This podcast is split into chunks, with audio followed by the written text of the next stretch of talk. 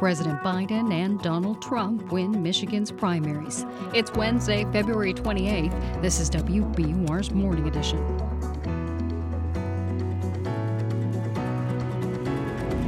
Good morning. I'm Rupa Shenoy. Coming up, key takeaways from the Michigan primary results. Also, this hour, an investigation shows thousands of Florida public service employees lost union representation because of a new law. Supporters of that law say that wasn't the intent. The law doesn't decertify them, the workers may choose that through an elective process. Plus, in this leap year, we look at the origins of an old custom women proposing to men on February 29th. What I discovered is that it was actually intended to ridicule the idea that women would have this opportunity. Rainy and windy today in the 50s. It's 701. Now the news. Live from NPR News in Washington, I'm Korva Coleman. President Biden and former President Donald Trump remain on course for an election rematch this year after both of them won big in Michigan's primary elections yesterday. From member station WDET, Quinn Klinefelter, rather Klinefelter tells us the election also revealed some significant weak spots for the candidates. Though Biden was the clear winner in his primary, a sizable portion of Democrats voted uncommitted, an attempt to send the president a message to change his support for Israel's war in Gaza. And Trump defeated rival Nikki Haley by a large margin, but she still gained hundreds of thousands of votes, a sign of some dissatisfaction among Republicans. In 2020, Biden beat Trump by only about 150,000 votes in Michigan. Quinn Klinefelter reporting. Health and Human Services Secretary Xavier Becerra traveled to Birmingham, Alabama yesterday. He spoke with a group of women affected by a recent state Supreme Court ruling. From member station WBHM, Andrew Gelderman reports the ruling declared frozen embryos are children. Several fertility clinics in Alabama paused IVF procedures after the ruling, fearing legal consequences. The decision forced many patients to put their dreams of children on hold. Latoria Beasley went through years of IVF treatment and was devastated by the news. It was a gut punch. It was literally a gut punch. Others talked about the financial toll of fertility treatments.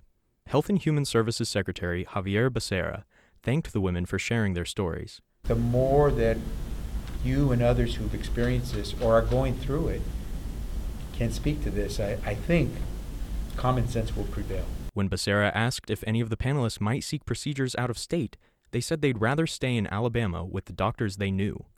For NPR News, I'm Andrew Gelderman in Birmingham. The U.S. and several other countries have conducted flyover missions over Gaza. They're airdropping food and medical supplies from cargo planes. As NPR's Daniel Estrin reports from Tel Aviv, nearly five months into the Israel Hamas war, Gaza's population is facing hunger and a shortage of supplies. An NPR producer in Gaza filmed a large jet in the sky and aid parcels gliding down with billowing parachutes. Israel's army says 160 aid parcels of food and medical supplies were airdropped along the coastline in southern Gaza over the last couple days. Planes from the U.S., France, Jordan, Egypt, and the United Arab Emirates did the airdrops. Jordan's King Abdullah flew in one air mission. Fuel supplies were airdropped for a Jordanian field hospital in Gaza. There's been a dip in the amount of aid reaching Gaza in recent weeks. Israel says it's not blocking aid, and aid trucks have finally reached northern Gaza, where there's a severe shortage of food. Meanwhile, Israel says a missile from Lebanon hit a northern Israeli airbase, and cross border fire continues. Daniel Estrin, NPR News, Tel Aviv. You're listening to NPR News from Washington. I'm Rupa Shenoy. This is WBUR in Boston. The town of Milton is preparing to defend itself against a lawsuit from the state attorney general. AG Andrea Campbell is asking the Supreme Judicial Court to force Milton to comply with the MBTA Communities Act. WBUR's Walter Wuthmann reports. The law requires cities and towns to zone for additional multifamily housing near MBTA stops. Milton originally passed a plan to comply with the law, but voters overturned it in a referendum this month. Other communities like Wrentham are considering following Milton's example. Attorney General Campbell says she hopes her office's lawsuit sends a message. We hope we don't have to continue to file lawsuits against municipalities to bring them into compliance, and that they look at what we're doing here and choose to follow the law and to develop their plans according to the regulations and the law. Milton's town administrator says he's reviewing the AG's complaint and looks forward to defending the town. For 90.9 WBUR, I'm Walter Wuthmann. State officials are taking steps to make sure people still have access to care regardless of what happens to the Steward healthcare system. The system says financial troubles have put operations at its nine Massachusetts hospitals at risk. State Attorney General Andrea Campbell says she's working with the governor and Health and Human Services to make sure people don't lose access to care. Making sure the providers and the nurses that do that job also get paid, that's immediate work. On the accountability question, we are demanding documents. They need to be more transparent. They need to deliver more documents to us. We will take all that information and we will hold anyone and everyone accountable after we do a thorough review. Governor Healey has suggested that Steward transfer operations of its hospitals. Steward has not commented publicly on that. Boston City leaders are hitting pause on a plan to move the O'Bryant School of Math and Science to West Roxbury. Many parents expressed concerns about moving the exam school from its centrally located campus in Roxbury. WBUR's Max Larkin says the pushback began quickly after the plans were announced last year. So I think this is another setback uh, for the kind of ambitious long-term facilities planning that Boston Mayor Michelle Wu and BPS Superintendent Mary Skipper are trying to do for this district full of 100 plus aging buildings. They had identified what they thought of as a practical site for the O'Bryant School, which has long considered its present facilities inadequate. The city has not announced where plans for the O'Bryant will go from here. Workers at the Sinclair Music Venue in Cambridge are one of the latest local groups to take a stand against Israel's war in Gaza. Yesterday, employees refused to come into work at the venue. The boycott was prompted by an event hosted there last night by Harvard Chabad. The organization's president said any proceeds from the event would go to, quote, the healing and rebuilding of Israel. Workers say the Sinclair hired third party labor to keep the venue running. It's 707. Support for NPR comes from NPR stations. Other contributors include the Alfred P. Sloan Foundation, supporting books, radio, podcasts, film, television, theater, and more to bridge science and the humanities, and the listeners who support this NPR station. The Celtics racked up their ninth win in a row at home last night. They beat the Philadelphia 76ers 117 to 99. Jaylen Brown scored 31 points. The Celtics host the Dallas Mavericks on Friday. The Bruins get ready to host the Vegas Golden Knights tomorrow night at 7. Showers today. Patchy fog is also possible this morning. Highs will be in the upper 50s, and a wind advisory goes into effect early this afternoon and lasts overnight. Also, tonight, more patchy fog, rain, and maybe some snow showers are possible. We'll have lows in the upper 20s. Tomorrow, mostly sunny and still windy with a high only in the mid 30s. It's 54 degrees in Boston. Thanks for listening to WBUR. It's Morning Edition from NPR News. I'm Steve Inskeep. And I'm Michelle Martin. Good morning. What message will Joe Biden take from Michigan's primary results? The president easily won the Democratic primary last night while Donald Trump dominated the Republican side. Here is Biden's challenge. More than 100,000 people took the time to vote for nobody. More than 13% of Democrats voted uncommitted to protest Biden's handling of the conflict in Gaza. Here to tell us about the results in both the Democratic and Republican primaries is NPR political reporter Elena Moore in Detroit. Good morning, Elena. Good morning. So let's hear more about last night's results on the Democratic side. How did Mr. Biden do? He received over 600,000 votes as of 5 a.m. Eastern this morning, according to a count by the Associated Press. The uncommitted option was second to that. A group called Listen to Michigan wanted Democrats to send a message that way. Basically, Listen to Michigan is advocating for Biden to call for an immediate and permanent ceasefire and stop sending U.S. aid to Israel. And organizers say Biden is at risk of losing key support in the general if he doesn't do that. What does your reporting suggest? That this means for the president going forward? Well, the group's goal was to get more than 10,000 votes, which was the margin Trump defeated Hillary Clinton by in 2016. And notably, Biden won Michigan in 2020 by more than 150,000 votes. But a few caveats here, Michelle. It's not uncommon to get several thousand uncommitted votes. In 2012, which was the last time an incumbent Democratic president was on the ballot, Uncommitted got more than 20,000 votes. In 2008, over 200,000 voted uncommitted as part of a movement to support President Barack Obama's candidacy, who was not on the state primary ballot. So last night, I asked Michigan State Representative Abraham Aiyash why this moment is different. I think anyone that has come out uncommitted this time around came out with the intention of sending the message that we do not want a party that is led with a lack of humanity for the Palestinian people. Michigan has a substantial Arab and Muslim population, especially in the southeast portion of the state, and organizers from these communities talk about the pain and anger folks are feeling.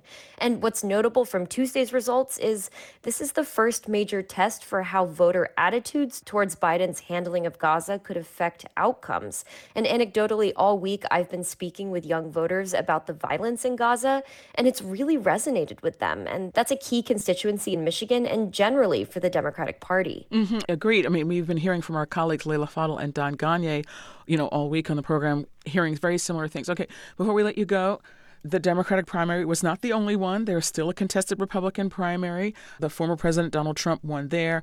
But what about his challenger, former South Carolina Governor Nikki Haley? The Haley campaign actually highlighted the division on the Democratic side after her loss last night, calling it a sign of Biden's weakness in November. But nevertheless, Trump has another win under his belt, making the window of viability even smaller for Haley. But, you know, she's continuing on. The campaign has stops planned in different states ahead of Super Tuesday, which is, you guessed it, Tuesday. And that will be another major test for Haley. Over a third of the total delegates are on the line in next week's contests, and the former South Carolina governor has yet to win a sizable number or any state. That is NPR political reporter Elena Moore. Elena, thank you. Thank you. No matter who wins the presidency this year, the makeup of Congress will determine much of what he can do. The Senate is especially powerful. Its majority can set the terms of legislation and also confirm or reject judges and cabinet members. If you worry about a president appointing officials who would wreck the rule of law, the Senate majority decides if he can. Democrats hold the Senate now and face long odds of keeping power. They're just defending more seats than Republicans, and in some cases, defending seats in states that voted for Donald Trump in the past. Jessica Taylor is following all of this. She is with the Cook Political Report with Amy Walter. The Cook Political Report with Amy Walter. Jessica, I love this that our friend Amy Walter now has has her name on the building, so to speak. It's right part of the title. Is that right? Yes, it's a we're celebrating our 40th anniversary this year. Okay, that's great. Well, I'm glad to have you along. As you're a former colleague here, of course, uh, of us here at NPR News. How do Senate yes. Democrats view their chances? I think that they are cautiously optimistic at this point because they have to be. Now, in 2022, they faced not this terrible of a map, but they had some very difficult states that they were defending. And because of weak Republican nominees, they were able to win in states like Georgia and Arizona and Pennsylvania hmm. and really defy the odds and actually pick up a seat. So that's why they now have a 51 49 majority that is really crucial. But really, they pitched a perfect game in 2022 to. It's hard to do that twice in a row when you're facing such a completely difficult map where they are almost entirely on defense. Yeah, I'm thinking about the way that a lot of Democrats for years have hated Joe Manchin of West Virginia, their fellow Democrat. Um, well, he's retiring. They'll soon be rid of Joe Manchin. Uh, what happens to that very important West Virginia seat now?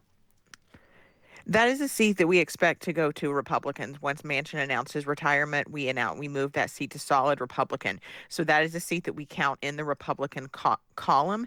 And even if they only lose West Virginia, but a Republican Trump wins the White House, Republicans would have the majority because it would be a 50 50 split and the Republican vice president would break the tie. So really even if they only lose West Virginia, the game is game is over, but there's so many more seats in play in very difficult states. Kyrsten Sinema, another Democratic senator, former Democrat at this point, the mm-hmm. Democrats mm-hmm. really were frustrated by um, is trying to keep her seat in Arizona, but I don't understand what's going on there. Three-way race? We don't know yet, but we should know pretty soon. At the beginning of April is the deadline, and she has to turn in a lot of signatures if she wants to run as an independent. She has not been, she's been not been raising the type of money that you would need to do this, and we have not seen indication that she is gathering this these signatures, which take a long time. So we should have an answer in a month for sure. But I think it's possible this could just be a two way race, really, okay. which is still competitive and in our toss up column. Com- competitive, but Democrats would be in a better place than if there were two, like current or former Democrats, splitting up their side of the vote, I suppose. Well, it's interesting because Sinema's path is actually to take more Republican votes. Oh. Sort of those McCain Republicans. That's that's sort of the calculation that I have seen that they have released. So because you have Kari Lake that is more of a divisive candidate, uh, they see that she could she could take some of those more moderate votes and would have to win a majority of independents. So I've actually seen where she could take more Republicans. Oh, now it's interesting you mentioned Kari Lake, who ran previously for governor and lost, Mm-hmm. because you were talking about Republicans running unelectable candidates or problematic candidates. I guess they're trying for more effective candidates this year, and I note that in Maryland, where there's a Senate race, they've got Larry Hogan, the popular former Republican governor. Yes, and they've gotten good candidates in Montana where they have now avoided a primary. We will know the outcome in Ohio in just a few weeks. That's another very pivotal state. They have a clear field in Pennsylvania, which is another top pickup opportunity. Um, but Lake sort of does stand out because she's exactly the type of candidate they hope to avoid. To me, this is a bit of a marriage of convenience because they, when she got in, they did not see a way that she would not win the Republican primary because she's so popular with the base. So I think they've sort of forged this alliance with her to try to keep her on the straight and narrow, focused on the future, not looking back toward her claims about fraudulent, um, fraudulent uh, votes in the 2020 election. Um, but it's still dicey. In, in a couple of seconds, is there any state that Republicans are defending a seat that they have to worry about seriously? Texas and Florida are really the only two, but I think those still remain really long odds in a presidential year for them. Jessica, thanks so much. It's a pleasure talking with you again. Thanks, Steve. That's Jessica Taylor of the Cook Political Report with Amy Walter.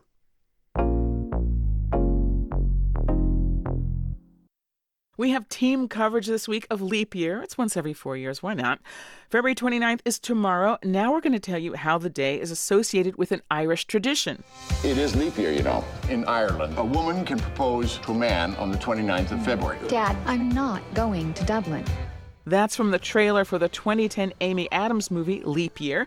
A character travels to Ireland with plans to propose to her boyfriend on Leap Day. This is a real Irish practice, which some accounts trace back 1,500 years to the moment when St. Bridget supposedly proposed to St. Patrick, which seems like a romantic story, although St. Patrick biographer Philip Freeman says it's wrong. There's nothing in the earliest sources on St. Patrick and St. Bridget to suggest that Bridget ever proposed to Patrick. I think since Bridget was a nun and Patrick was a celibate priest, this is pretty unlikely. Never mind the facts. People have held on to this legend. It's a nice story. It looks like female empowerment. The premise of women being able to ask men to marry them. Katherine Parkin of Monmouth University asked why this tradition really has persisted so long. What I discovered is that it was actually intended to ridicule the idea that women would have this opportunity. Parkin collects leap year postcards featuring women proposing to men going back to the early 1900s. They're portrayed as taller than the men. They're portrayed as bigger, heavier set than small men. And so they use all of these visual imagery to suggest that the women are taking a man's role. And so there are all these ways in which that plays to a public that sees that as absurd. But people, as people want to do, still give the tradition their own meaning. NPR listener Kayleen Modica in Austin, Texas, told us what she did with her boyfriend Mo on the last leap day in 2020. I got down on my knee and I had a flower and I proposed to him with the flower and I gave him this long speech of why we were meant to be together forever. Hmm. Another leap day approaches and they're still married. Another NPR listener, Tom Freitag, got in touch from Hendersonville, Tennessee, about his proposal to his then girlfriend Amy on Leap Day in 2008. I ended up getting like a little uh, trinket box of a frog to put the ring in, and I took her out to her favorite restaurant and asked her if she would take the leap with me. All right, she did. They've been married for almost 15 years, and thanks to the reality of leap year, tomorrow is just the fourth anniversary of their engagement. Just say yes. Just say there's nothing holding you back. It's not a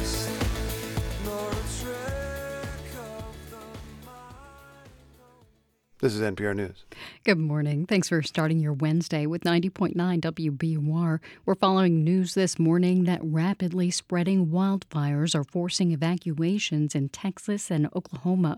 Also, President Joe Biden has issued an executive order aimed at better protecting Americans' personal data from foreign adversaries like China and Russia.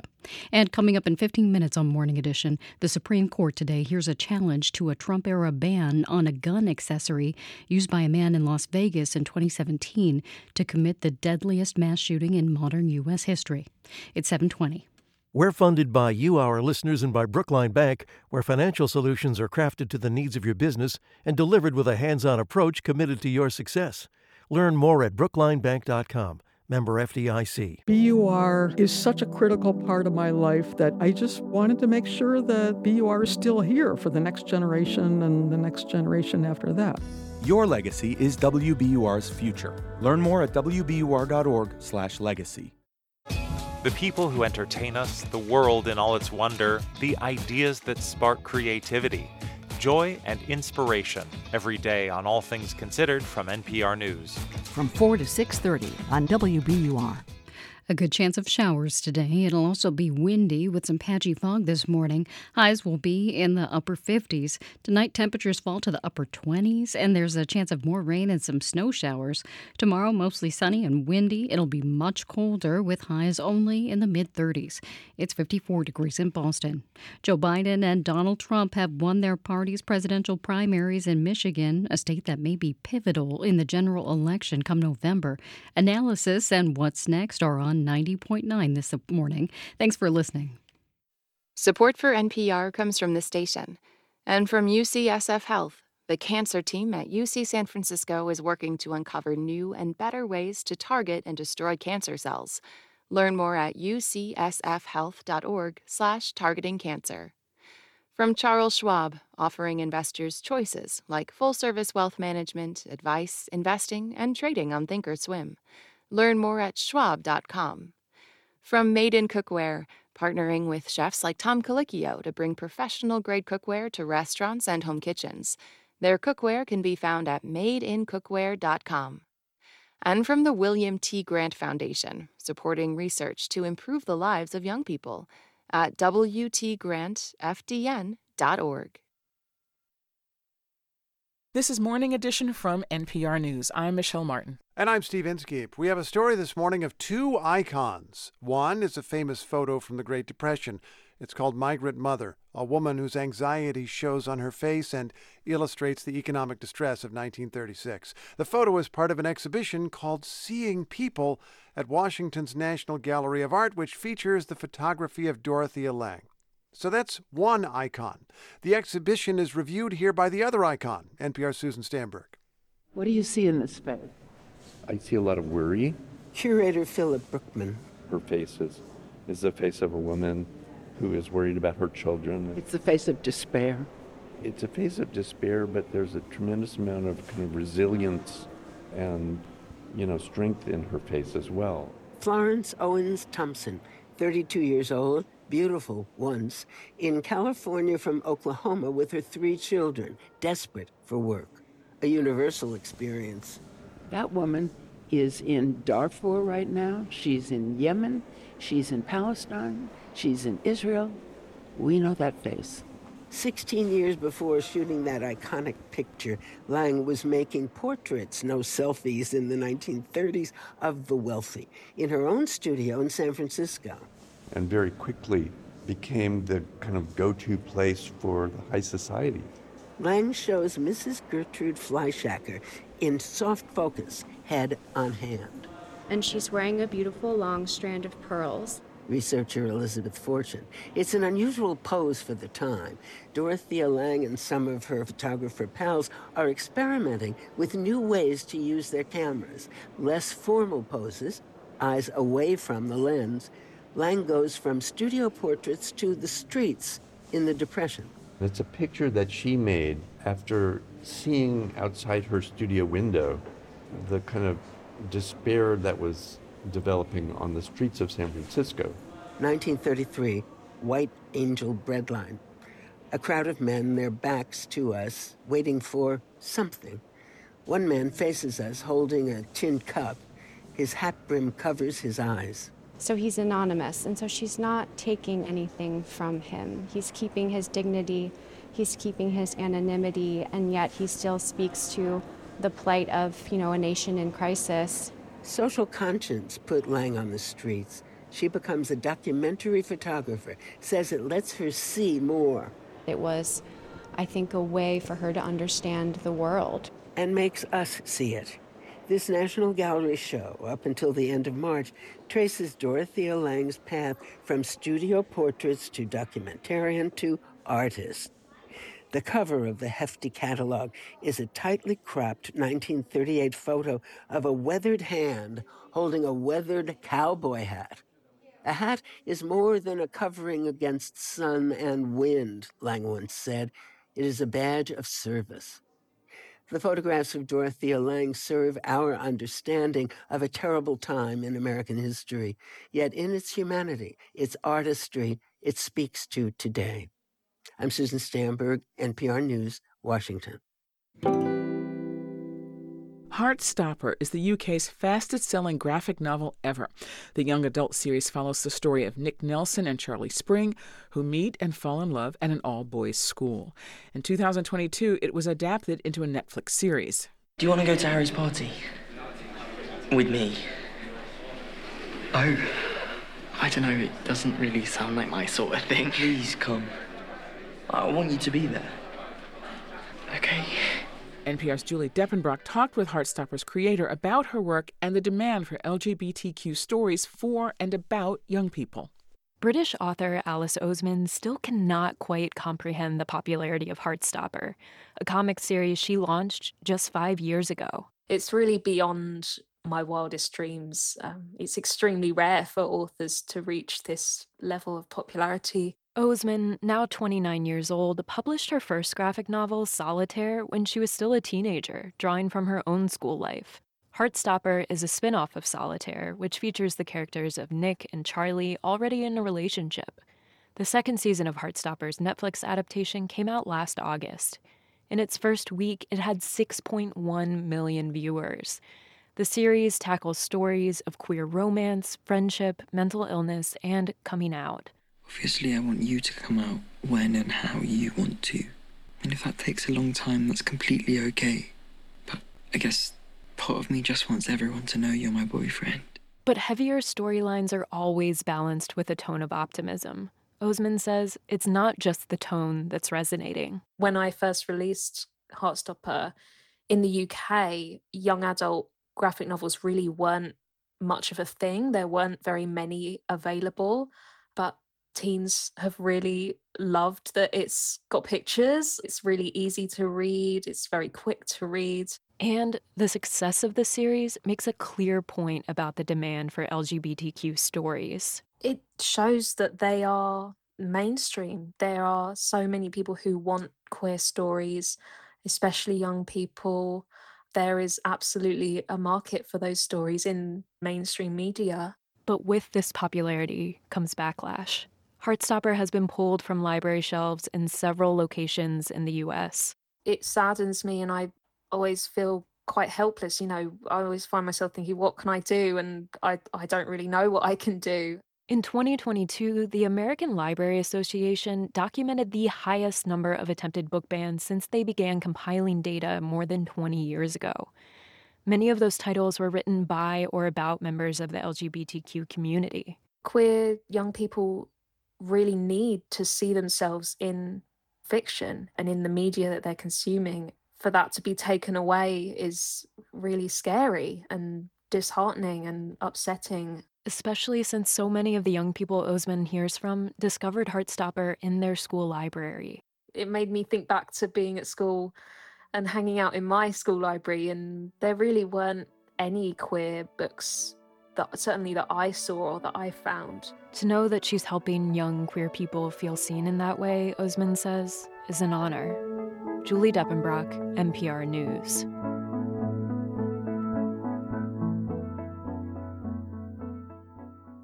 This is NPR News. Today's top stories are next. Then coming up at 7:45 on WBUR's Morning Edition, music mogul Sean Diddy Combs has been accused of sexual misconduct again, this time by a former music producer. It's 7:29.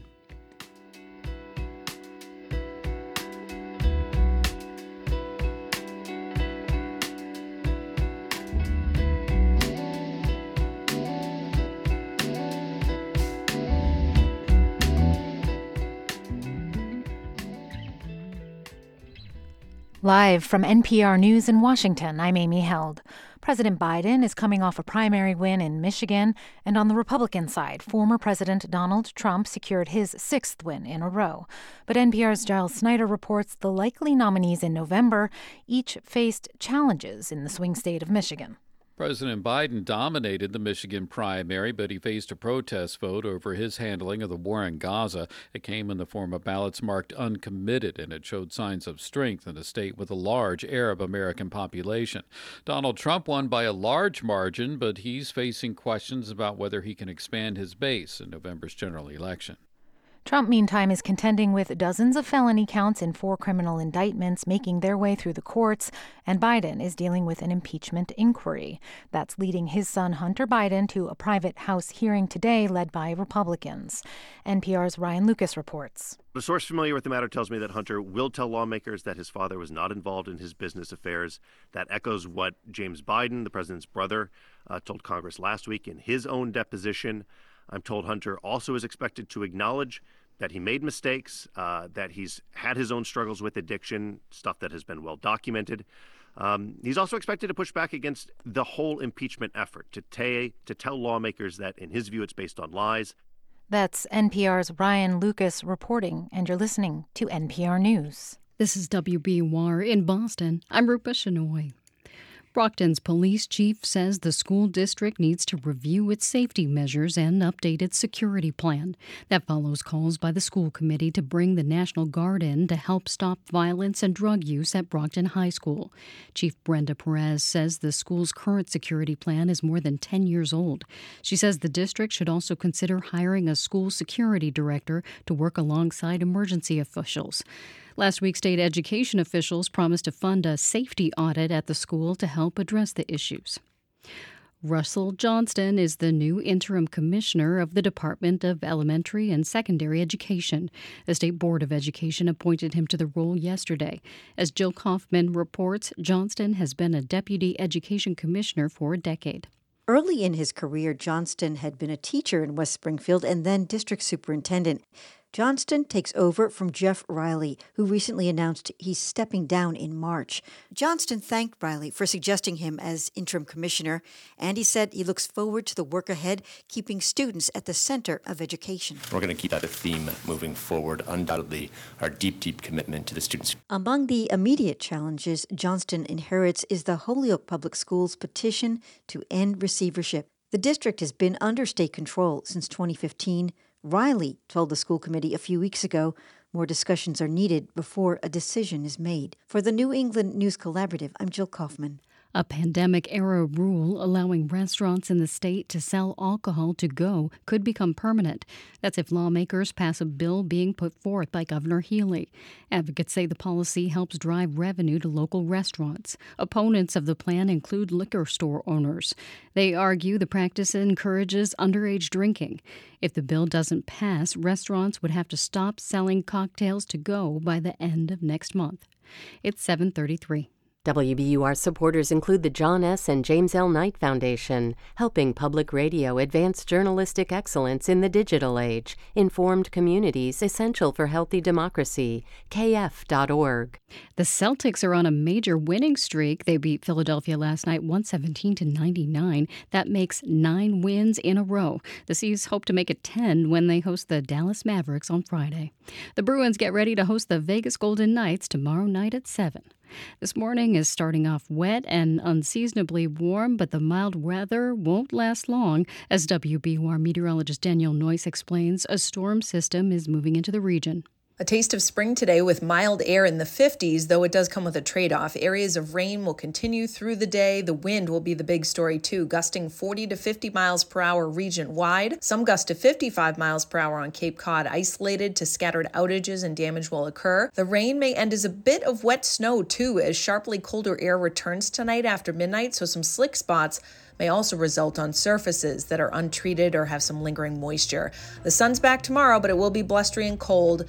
Gusts to 35 miles per hour create wind chill values in the teens and 20s. It's 54 degrees in Boston. You're at WBUR. Support for NPR comes from the station and from Indiana University, committed to moving the world forward and working to tackle some of society's biggest challenges. Nine campuses, one purpose, creating tomorrow today. More at iu.edu. From Fisher Investments, as a fiduciary, Fisher Investments is obligated to act in their client's best interest. Learn more at FisherInvestments.com. Investing in securities involves the risk of loss. And from the sustaining members of this NPR station. It's Morning Edition from NPR News. I'm Steve Inskeep. And I'm Michelle Martin. Good morning. The Supreme Court hears another gun case today, and this time it is not about the Second Amendment right to bear arms. It is about a federal regulation that bans devices that speed the firing mechanisms on semi automatic guns. And here's where I want to let you know that this report contains the sound of gunfire. Here is NPR legal affairs correspondent Nina Totenberg. The gun regulation in today's case wasn't created by the Biden administration, it was created by President Trump after a single gunman in Las Vegas using multiple guns modified by so called bump stock devices killed 60 people and wounded 400 more, all in the space of 11 minutes. Marissa Morano and her sister Gina were there. And I we'll never forget the sound of the machine gun firing into the crowd that night as Gina and I ran for our lives. Actually, it wasn't an illegal machine gun. The shooter was armed with multiple semi automatic weapons modified with bump stocks to generate rapid fire. And the carnage was so horrific that President Trump almost immediately ordered the Bureau of Alcohol, Tobacco, and Firearms to ban the sale and possession of these devices that the ATF now says convert otherwise legal semi automatic guns into illegal machine guns. Machine guns have been banned in the U.S. since 1934, but those challenging the rule today point out that the ATF hasn't always equated bump stocks with machine guns. They argue that the agency has wrongly reinterpreted the statute banning machine guns to include bump stocks, and that it doesn't have the authority to do that under existing law. At the heart of the dispute is a highly technical question about how bump stocks work in practice. In its brief for the ATF, the government notes that under the National Firearms Act, Congress has banned machine guns because they eliminate the manual movements that a shooter would otherwise have to make in order to fire continuously. And while a machine gun can fire hundreds of rounds per minute with just one pull of the trigger, semi automatic weapons can't do that at least not without modifications like the bump stock. Mark Chenoweth is president and CEO of the New Civil Liberties Alliance, the conservative group that's challenging the bump stock regulation. Whether or not there's a bump stock attached to that semi automatic weapon, a bump stock does not change the way that the trigger operates. So the trigger still has to be pulled for each time. The trigger moves, the trigger resets between each shot. Not so, says the government. A standard semi automatic rifle fires only one shot each time the shooter pulls the trigger, but a bump stock converts the gun into a weapon that would allow a shooter, with a single pull of the trigger, to fire at rates of up to 800 bullets per minute. According to the government, the bump stock at issue in this case, for instance, maintains a continuous firing cycle as long as the shooter keeps his trigger finger stationary on the finger rest. Each side focuses on its strengths. The government stresses the lethality of semi automatic weapons when they're modified by bump stocks. And it notes that when Congress amended the National Firearms Act, it added that machine gun parts themselves count as machine guns. The challengers focus on earlier regulations that did not ban bump stocks, and they see the bump stock ban as another example of an administrative agency enacting a new regulation that criminalizes conduct without explicit congressional authorization. It's an argument that plays to the conservative Supreme Court's increasing inclination to roll back agency powers. Nina Totenberg, NPR News, Washington. More than 42,000 public sector workers in Florida have lost their union representation. That's because of a new law that Republican Governor Ron DeSantis signed. This law makes it harder for unions that represent state and local employees to stay in business. It bans the union from having union dues deducted from paychecks. And then if some workers fail to pay, the union is decertified. Reporter Danny Rivero first exposed this on our member station WLRN in Miami. Danny, good morning. Hey, Steve. Who are these 42,000 people? That's a large percentage of Florida state workers, as I understand. It is. This is people like janitors, groundskeepers, park employees in the state, accountants, just office clerks. They have lost their unions. It's a lot of people. This law does exempt unions for police, firefighters, and correctional officers from these new requirements but it does touch many, many public sector workers in Florida that simply haven't been able to hit the new dues paying member requirements under the law, which is that six in 10 workers need to pay their dues or else the union dies. Hmm. How does this approach by Governor DeSantis' administration and the legislature match up with the laws that existed in Florida before? Right. So Florida's a little odd with labor law. It's one of only six states in the union to have collective bargaining explicitly written into the state constitution. Hmm. But it's also at the same time a right to work state, which means no one can be forced to pay union dues. So the fine line that state Republicans are trying to walk here is to impose new regulations and rules around public sector unions while maintaining that they're not restricting the right to unionize. So I talked with Republican Representative Dean Black, who sponsored the bill in the Florida House, and this is how he described it to me. The law doesn't decertify them. The workers may choose that through an elective process. And those are the rights that are guaranteed to them under the Florida Constitution. Okay, so are some unions then being decertified?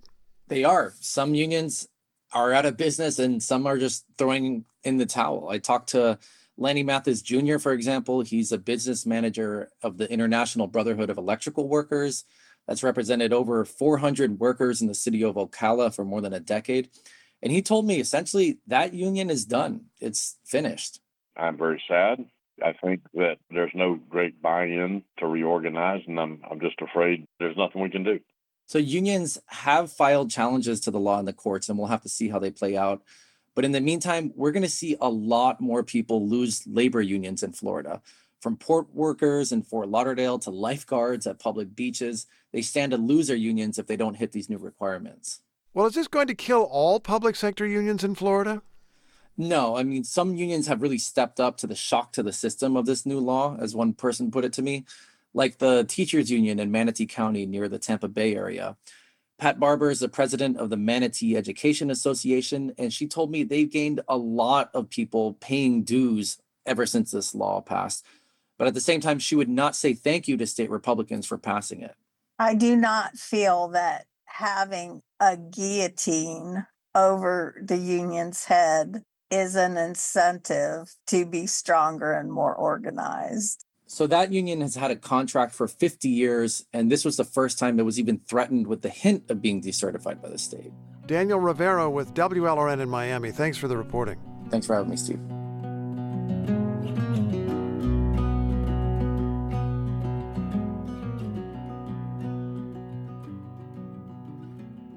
This is NPR News. Coming up at the top of the hour here on WBUR's Morning Edition, 14 states are considering following in Alabama's footsteps with bills that declare that frozen embryos have the legal status of children. Rainy and windy today with patchy fog possible this morning. Temperatures will rise to the upper 50s. Tonight, upper 20s with a chance of more rain and a few snow showers overnight. Tomorrow, mostly sunny and windy. It'll be much colder with highs only in the mid 30s. It's 55 degrees in Boston. We're funded by you, our listeners, and by Comcast Business, helping businesses go further with internet and phone solutions designed to prepare them for the future. Comcast Business, powering possibilities. And Music Worcester, presenting Orchestre Métropolitain de Montréal, led by Yannick Nézet-Séguin, Mechanics Hall, Sunday, March 3rd. Tickets at musicworcester.org. The Federal Reserve Bank of Boston has a new first vice president. Karen Pennell will step into that role in April. She'll plan to take over for former first president Kenneth Montgomery when he retires. Pennell comes to Boston with more than 30 years of Federal Reserve experience in Kansas City. The new Cape Cod tourism slogan is Truly Yours. It's part of a new logo and tourism marketing push launching today. Paul Niedzwiecki is head of the Cape Chamber of Commerce. He says an influx of new residents to New England who may not think of the Cape as a destination prompted the new campaign. I do think that we've seen pretty significant population shift, COVID 19 population shift during the pandemic. And so I think we have to sort of rebrand and, and refresh and make sure that people uh, know who we are. Niedzwiecki says the new logo resembles a fingerprint with 15 lines representing the 15 communities on the Cape. It's 745.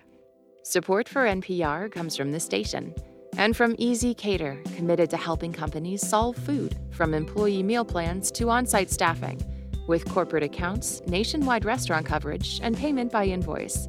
ezCater.com. From Procter & Gamble, maker of Align Probiotic, a daily supplement designed by gastroenterologists to help relieve occasional bloating, gas, and abdominal discomfort. More at alignprobiotics.com. And from the listeners who support this NPR station. It's Morning Edition from NPR News. I'm Michelle Martin. And I'm Steve Inskeep. Sean Diddy Combs is accused again of sexual misconduct. One of his former music producers has filed a lawsuit, which adds to other lawsuits. Some of the details that NPR music correspondent Sydney Madden is about to discuss in the next four minutes or so are graphic. So be warned, we'll still be here in four minutes if you need to go away. Sydney, good morning. Good morning. Um, I, I, people know the name, people know the nicknames, people know he's got hit records, but I feel like that doesn't capture the full picture here. Who is the man at the center of this? Sean Diddy Combs is an enormous power figure in the music industry, dating back decades as a music producer, an artist himself. He was responsible for the careers of Notorious B.I.G., Mary J. Blige, and many others. He's a certified hit maker in the scene. Yeah, and so so you got power not only to raise yourself but to raise other people. So what is the lawsuit against him? This lawsuit details events that Jones, the producer, is alleging took place from 2022 to 2023 while he was working on Diddy's latest album, the Love album. Now, during that time, Jones says he was witness to many illegal activities, including a shooting at a recording studio. He says he was groped by Combs and sexually propositioned by people on behalf of Combs, that he was drugged and forced to have sex with sex workers. And on top of all this, Jones is claiming he was never paid properly for his work on the album.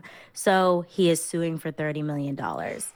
Diddy's lawyer, in response, has denied all these claims made by Jones, and he says her and she says her team has, quote, overwhelming, indisputable proof that his claims are complete lies.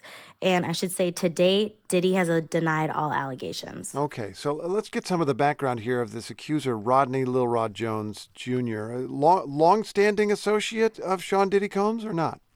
No, not exactly. Lil Rod only worked for Combs for about a year. According to this suit, he says he was hired to produce Combs' latest album and also to video the production process for behind the scenes. So he lived in he lived on Diddy's properties, which is how he was in so such close proximity to the mogul for that year. Uh, interesting insight into how he works. That somebody who's not a very long time employee is actually living uh, on on Diddy's properties. Um, how does this lawsuit fit into the other lawsuit that Combs has faced? So, this is the fifth sexual assault suit filed against Combs since late last year. And there are some similarities between Jones' allegations and another one filed, the one that really started these landslide of cases, and that's Cassie Ventura's.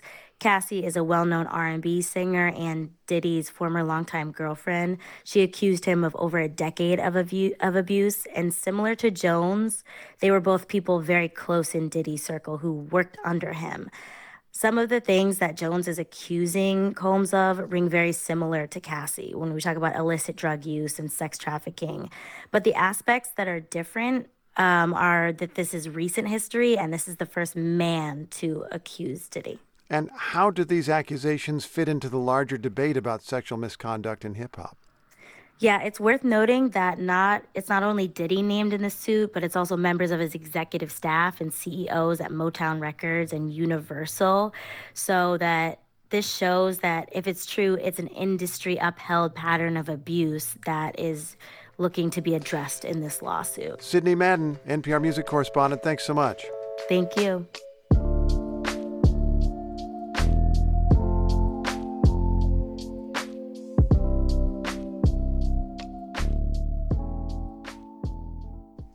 This is NPR News. It's a Wednesday on WBUR. Coming up in about a half hour here on Morning Edition, nurses in Michigan are fighting to pass a bill that would mandate minimum staffing ratios in hospitals. The hospital industry is pushing back with a multi-million dollar campaign. It's 750. We're funded by you, our listeners, and by Zevin Asset Management, building socially responsible investment portfolios that help create a healthy planet. Learn how to have impact at Zevin.com. Living in the aftermath of climate driven disasters is incredibly difficult for most Americans. But dealing with a disaster on top of the financial strain of being in college is even harder. I couldn't sleep very well. I was not doing very well in classes. And then every time it rained, I just had a freak out. Hear the unique challenges for college students in the face of climate change on All Things Considered from NPR News. Listen today starting at 4 on 90.9 WBUR. Here's a look at some of the stories we're following this Wednesday morning. President Biden and Donald Trump easily won their respective primary races last night in Michigan. A new executive order from the White House aims to prevent foreign powers like China and Russia from buying Americans' personal data. And a series of fast spreading wildfires in Texas temporarily shut down a nuclear weapons facility in the state. Stay up to date on the news all day here on 90.9 WBUR and on the WBUR app. We're funded by you, our listeners, and by Road Scholar, creating educational travel adventures for adults around the world. Learn more at roadscholar.org/learning. Rain, gusty winds, and upper 50s today. Temperatures plummet to the upper 20s. Tonight, it'll be windy, and we may see more rain and a few snow showers. Tomorrow, still windy, but mostly sunny and only in the mid 30s. It's 55 degrees in Boston. I had to check, but I'm pretty sure it's Wednesday. And this is Morning Edition from NPR News. I'm Steve Inskeep. And I'm Michelle Martin. Both President Biden and the former President Donald Trump visit Texas to head to the southern border with Mexico tomorrow. Biden goes to Brownsville. Trump heads for Eagle Pass and Shelby Park. Now, that's ground zero in the fight between Governor Greg Abbott and the Biden administration. In a challenge to federal authority, Abbott used an emergency order to take control of the city park and ban the U.S. Border Patrol from operating there. And and, as Texas Public Radio's David Martin Davies explains, the park's name is now part of the conflict. The gate to Eagle Pass's Shelby Park is now secure by members of the Texas National Guard in an armored Humvee. Also camped out there is 68 year old Dan Chandler, who is sitting on the folded down seat of his walker. What I'm actually doing here is evangelizing. Chandler sports a long gray beard and a red Trump cap Attached to his walker are posters railing against transgender people, abortion, and one denying climate change. He also holds a Confederate battle flag, a flag he points out with a direct connection to Shelby Park. General Joe Shelby at the end was here in Texas. He actually wouldn't surrender. Major General Joseph Orville Shelby was a decorated Confederate cavalry officer and a fierce defender of slavery. But when the South lost its war to keep slavery, Shelby and his troops refused to surrender to Union forces. Instead, he and about a thousand of his followers fled into Mexico. And Chandler says, legend has it, Shelby even refused to give up the flag. Shelby came here with his Confederates. They crossed the Rio Grande. They even took the Confederate battle flag wrapped it around a rock, and sunk it in the Rio Grande. From the bloody battlefields of the war between the states. The story earned Shelby the moniker The Undefeated, which was also the name of the 1969 movie very loosely based on his story, starring John Wayne and Rock Hudson. Why did you come clear out here to continue a war that ended months ago in Virginia? Because I'm a stubborn man. Does that satisfy you? The story of General Shelby was regularly celebrated in Eagle Pass. There were reenactments. But now local activists want to change the name of Shelby Park. It should not be named after a coward and traitor. Juanita Martinez, the Democratic Party chair here, says Governor Abbott has basically stolen the city park for his anti migrant Operation Lone Star. We may not get into the park, but maybe, maybe we can change the name. We should name the park after a Union general. That's Eagle Pass resident Jesse Fuentes. He says changing the park's name could send a powerful message. My favorite general that comes to mind from the Union side, of course, is Ulysses Grant. So I would say name the park I'm a Grant Park. I'm a Grant Park would mean immigrant park. Fuentes admits that name could be too much to ask, but he and others are workshopping other names like Peace Park or People's Park. Back at Shelby Park's gate, Dan Chandler, a Trump supporter, says leave the name alone. It's history, he says, and it's repeating itself. It's 1861 right now. If you're on that side of Governor Abbott, like 25 states in Georgia and Florida and Alaska and the Russians, we're all Confederates. He and others believe it's no coincidence Abbott is challenging the power of the federal government at the same place some call the grave of the Confederacy. For NPR News, I'm David Martin Davies in Eagle Pass, Texas. Apparently, you say a lot with what you choose to eat, especially in public.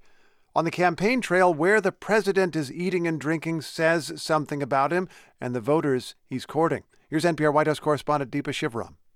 Hey man, how are you? All right. When President Biden was in Los Angeles last week for an event on student loan debt, he made a quick detour. Wow, say hi to president, girl. At a Mexican cafe, he surprised diners and took selfies before he ordered a breakfast burrito to go. There's been mounting criticism lately about things from the president's age to his policies. As Biden has been trying to get out of Washington and into swing states, these kinds of stops have become part of Biden's routine. In New York City this week, he ordered mint chip ice cream with late night host Seth Meyers. Earlier this month, he tried boba tea in Las Vegas's Chinatown. And outside Raleigh, he stopped for burgers and a milkshake at the Southern fast food chain Cookout.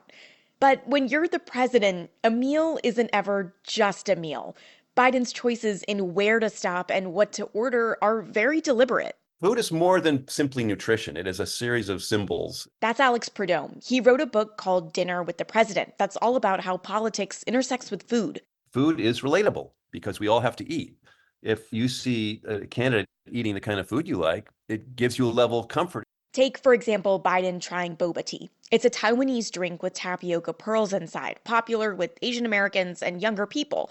And it also sends a message to voters who think he's too old for the job, says Hunter Lewis, the editor in chief of Food and Wine. Age is the question right now. And so I think going to a cookout, going to a boba tea shop, those are smart moves. I mean, he is projecting that he connects with a younger audience and is in the know. These stops on the trail are a stark contrast to former President Donald Trump, the likely Republican candidate in this election. He prefers big rallies, not these small settings. They're also a contrast to Biden's official events and get him out from behind the podium and engaging in retail politics. Jim Messina, who ran President Obama's 2012 campaign, says it's a more natural place for Biden to be. Joe Biden feeds off the crowd. He's a little like Bill Clinton. He's better in that setting. He likes it. It is a smaller crowd when Biden makes these stops, but his team makes sure to capture the moments to share online through social media. One of those videos features Juan Vargas. He runs Nowhere Coffee with his wife outside Allentown, Pennsylvania. When Biden came to visit last month, he ordered a smoothie and then sat down with the Vargases for 40 minutes and talked about everything from oil prices to the cost of drugs. It was a planned conversation, but Vargas said it meant a lot. I didn't realize it's really real to him when he's saying this stuff on the TV. You know, he does actually, he looks at you and you're like, you can feel it. The campaign is hoping Biden's food stops on the trail help him break through and connect with people, even if they're not interested in politics. It's a strategy that shows they're reaching to bring in more voters in an election that is likely to be decided by a small margin. Deepa Shivaram, NPR News.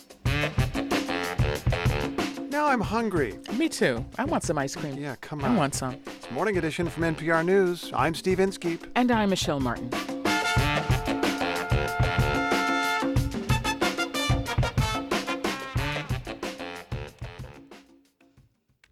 One last day of warm weather today before we, re- we return to winter weather tomorrow. Today, rain, high winds, and upper 50s. Tonight, upper 20s, and a chance of more rain, possibly mixed with a little snow. Tomorrow, mid 30s and windy, but mostly sunny. It's 55 degrees in Boston, and we're coming up on 8 o'clock.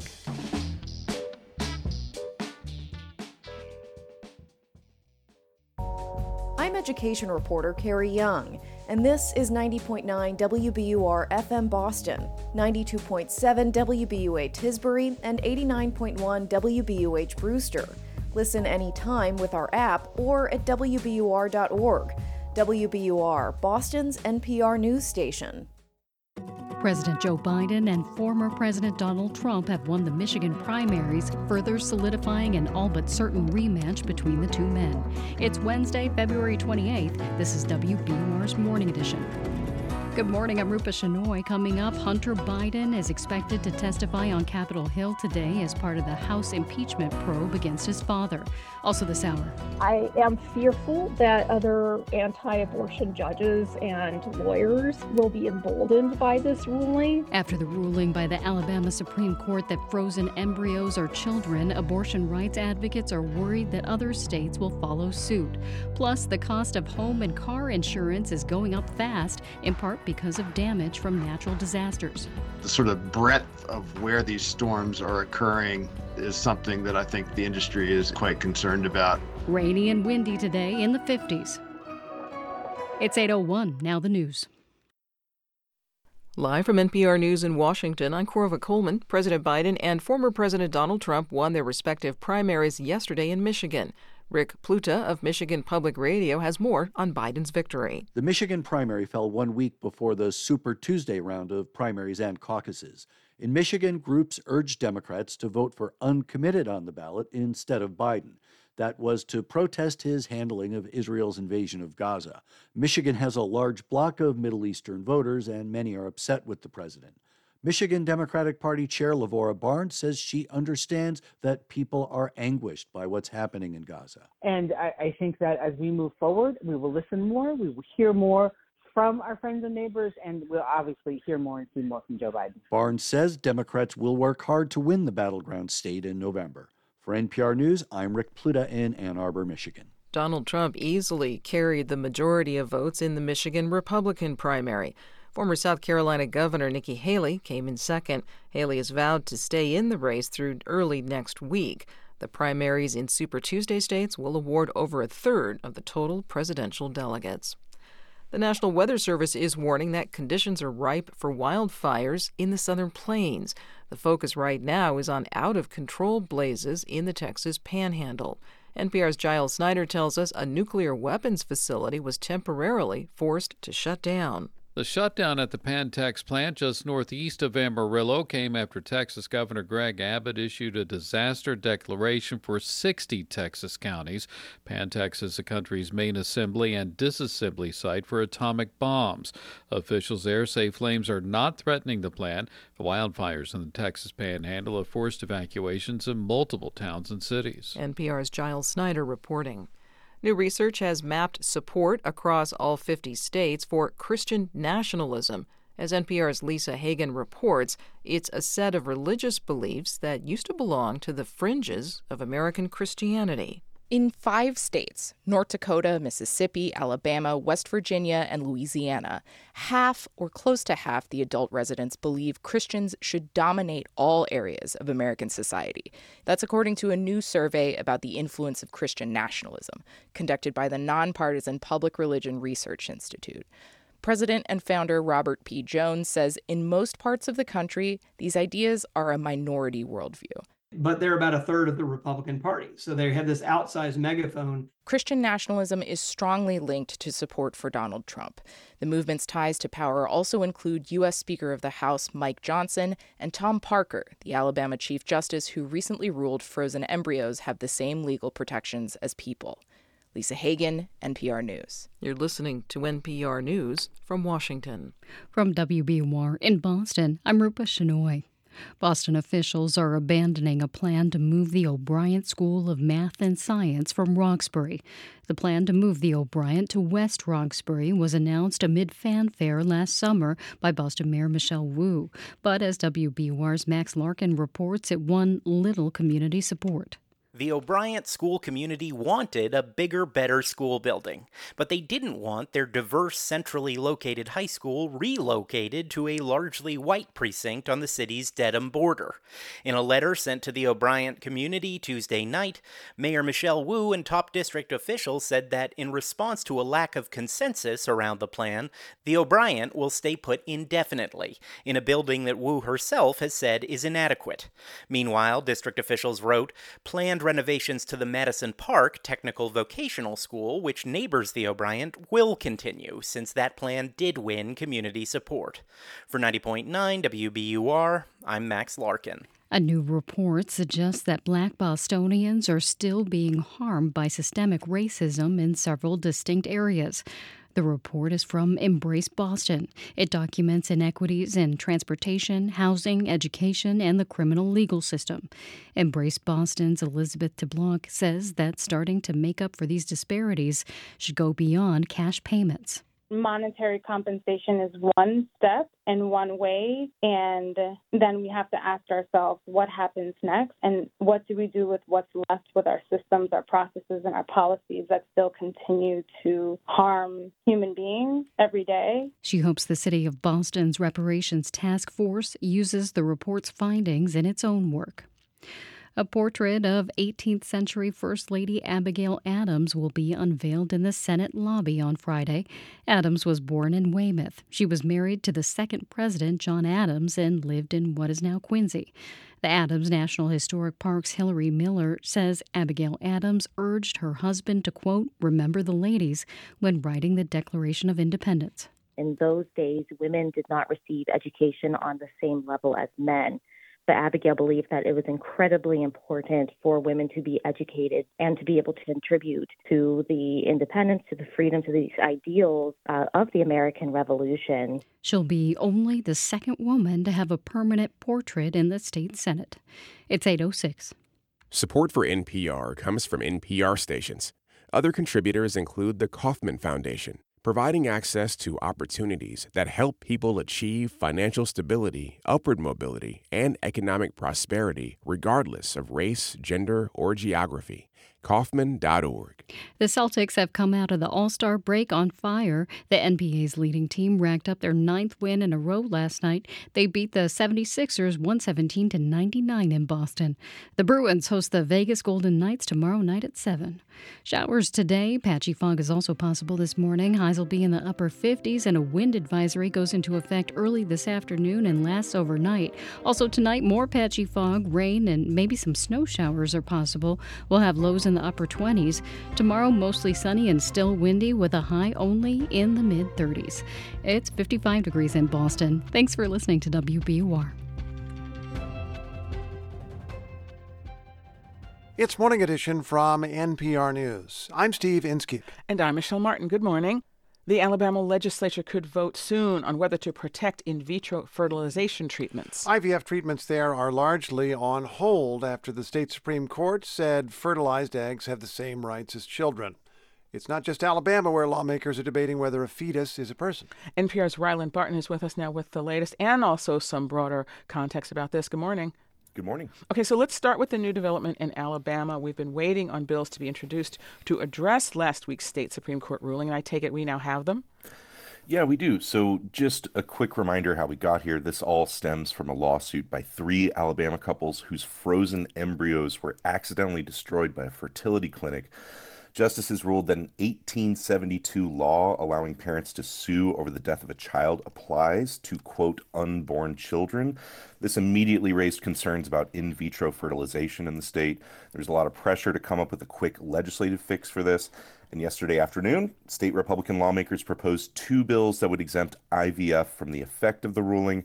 However, one key measure no longer includes a definition of viability for an embryo. That's um, that bill's author told Troy Public Radio he took that out of his draft in order to get the bill passed. That means even if this bill becomes law, frozen embryos would remain children as defined by the state Supreme Court. Now, you know, this, this ruling has gotten attention far beyond Alabama. Why is that? Yeah, so because the U.S. Supreme Court overturned Roe v. Wade, the constitutional right to abortion, uh, ever since that ruling two years ago, states have been in charge of regulating abortion, and advocates have been on the lookout for anything that further erodes reproductive rights. And of course, this is also a big election year, and Republicans are worried about this issue. So, shortly after the ruling, GOP presidential frontrunner Donald Trump said he supports IVF. And in a memo obtained by NPR, the fundraising arm for the Senate Republicans warned their candidates that the ruling could be, quote, fodder for Democrats hoping to manipulate the abortion issue for electoral gain. Is there a sense that what happened in Alabama could affect other states? Well, not directly, but it does raise these questions about fetal personhood. And since Roe v. Wade was overturned, Republican policymakers in some states are trying to restrict reproductive rights through this fetal personhood mechanism. I spoke with Candace Gibson. She's the state policy director at the Guttmacher Institute, which supports abortion rights and tracks abortion legislation. She says the Alabama decision could reverberate in other states. I am fearful that other anti abortion judges and lawyers will be emboldened by this ruling and trying to really replicate those efforts. I would be surprised if they didn't. In fact, 14 states are already considering fetal personhood bills now, though they try to do it in different ways. So, so what, what different ways? Um, so, Republican lawmakers in Colorado and Iowa proposed bills this year that would define personhood as beginning at fertilization when it comes to homicide and wrongful death laws. And that includes no exceptions for IVF. At least six states have bills that would allow women to seek child support for fetuses. Georgia already has a law like that on the books. And although these proposals don't explicitly have anything to do with IVF, reproductive rights advocates say that even granting limited protections to embryos and fetuses could have broader implications, like we saw in Alabama. That is NPR's Ryland Barton. Ryland, thank you. Thank you.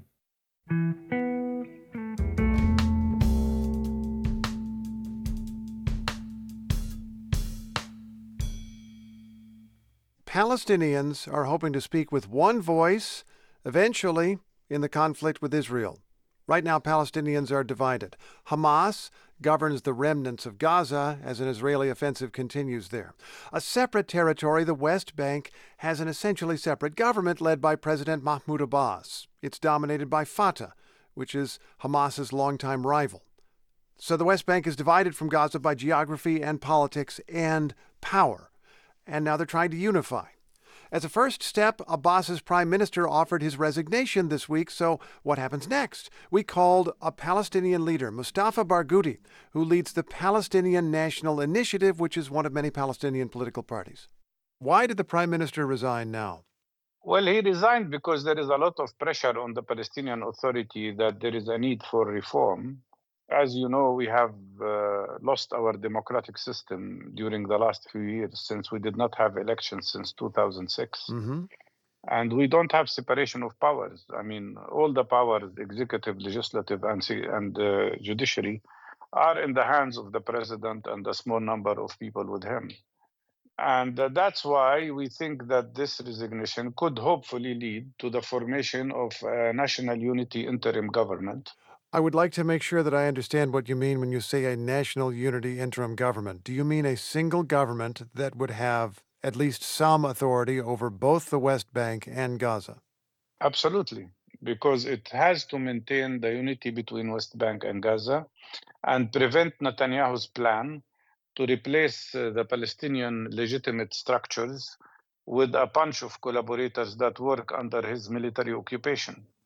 I will just note the way that the Israeli government has phrased this, the way that Prime Minister Netanyahu has phrased it, is that he would like someone to run Gaza while Israel would have uh, overall security control and the right for its military to go where they would want to go uh, in Gaza.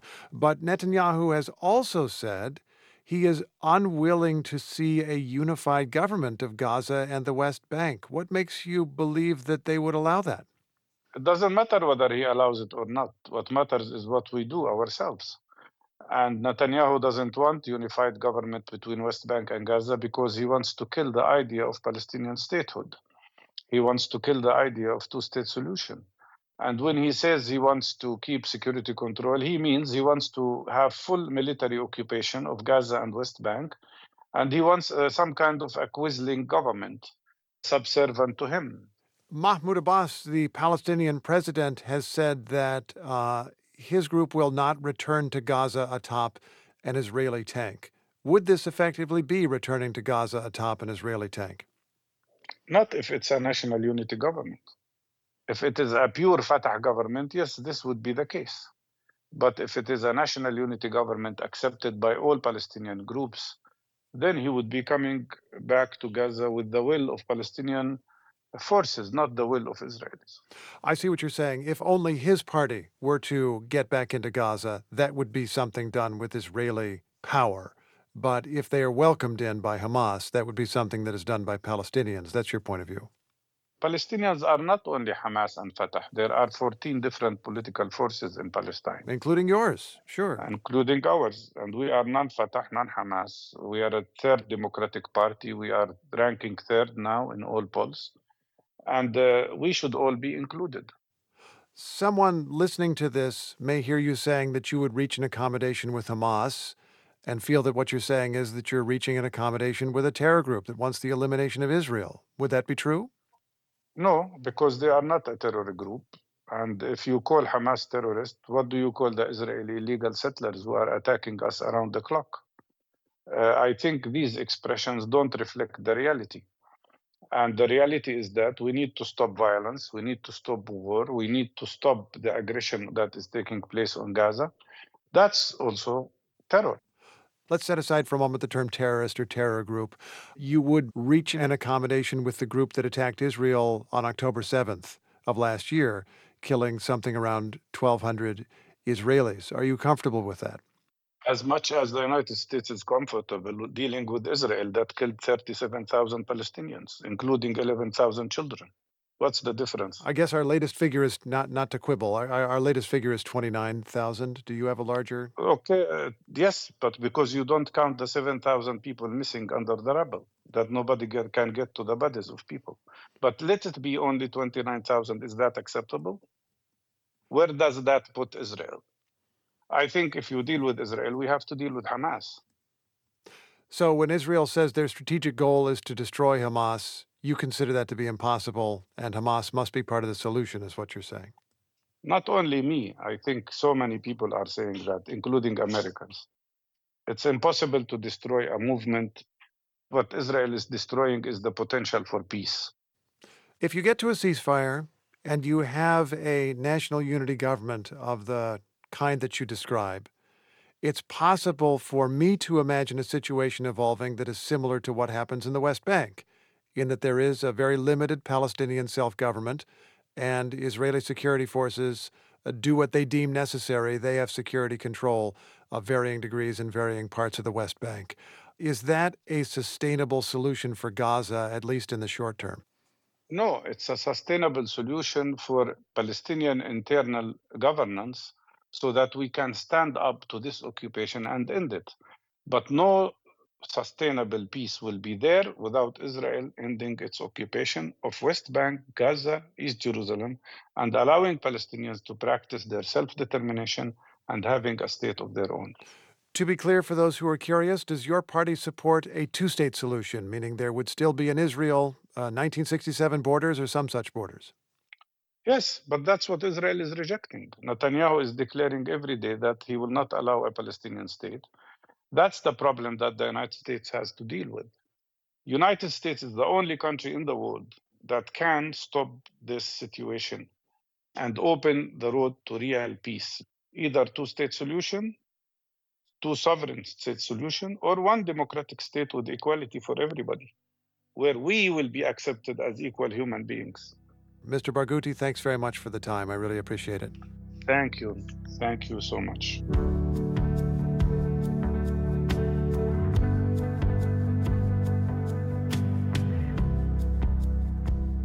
Mustafa Barghouti is a Palestinian politician, leader of the party called the Palestinian National Initiative.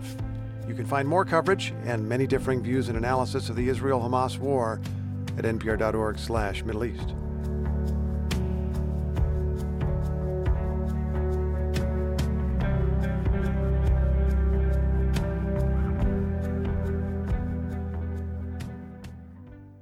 This is NPR News. Good morning. Thanks for starting your Wednesday with WBUR. We're following news this morning that President Biden and former President Donald Trump won the Michigan primaries, but tens of thousands of Democratic voters cast uncommitted ballots to protest Biden's stance on Gaza. And despite losing, Nikki Haley pledged to stay in the race against Trump until at least Super Tuesday. And coming up in 15 minutes on Morning Edition, Hunter Biden is set to testify behind closed doors today in the House impeachment probe of President Biden. It's a critical moment for Republicans as the inquiry teeters on the brink of collapse. It's 819. We're funded by you, our listeners, and by Office of the Massachusetts State Treasurer. Check to see if you have unclaimed property at findmassmoney.gov. And Liz Linder Photography, creating portraits and stories for life and work. Pictures Talk at lizlinder.com. Living in the aftermath of climate driven disasters is incredibly difficult for most Americans. But dealing with a disaster on top of the financial strain of being in college is even harder. I couldn't sleep very well. I was not doing very well in classes. And then every time it rained, I just had a freak out. Here are the unique challenges for college students in the face of climate change on All Things Considered from NPR News. Listen again after 4 today on 90.9 WBUR. A good chance of showers all day today. It'll also be windy and some patchy fog is possible this morning.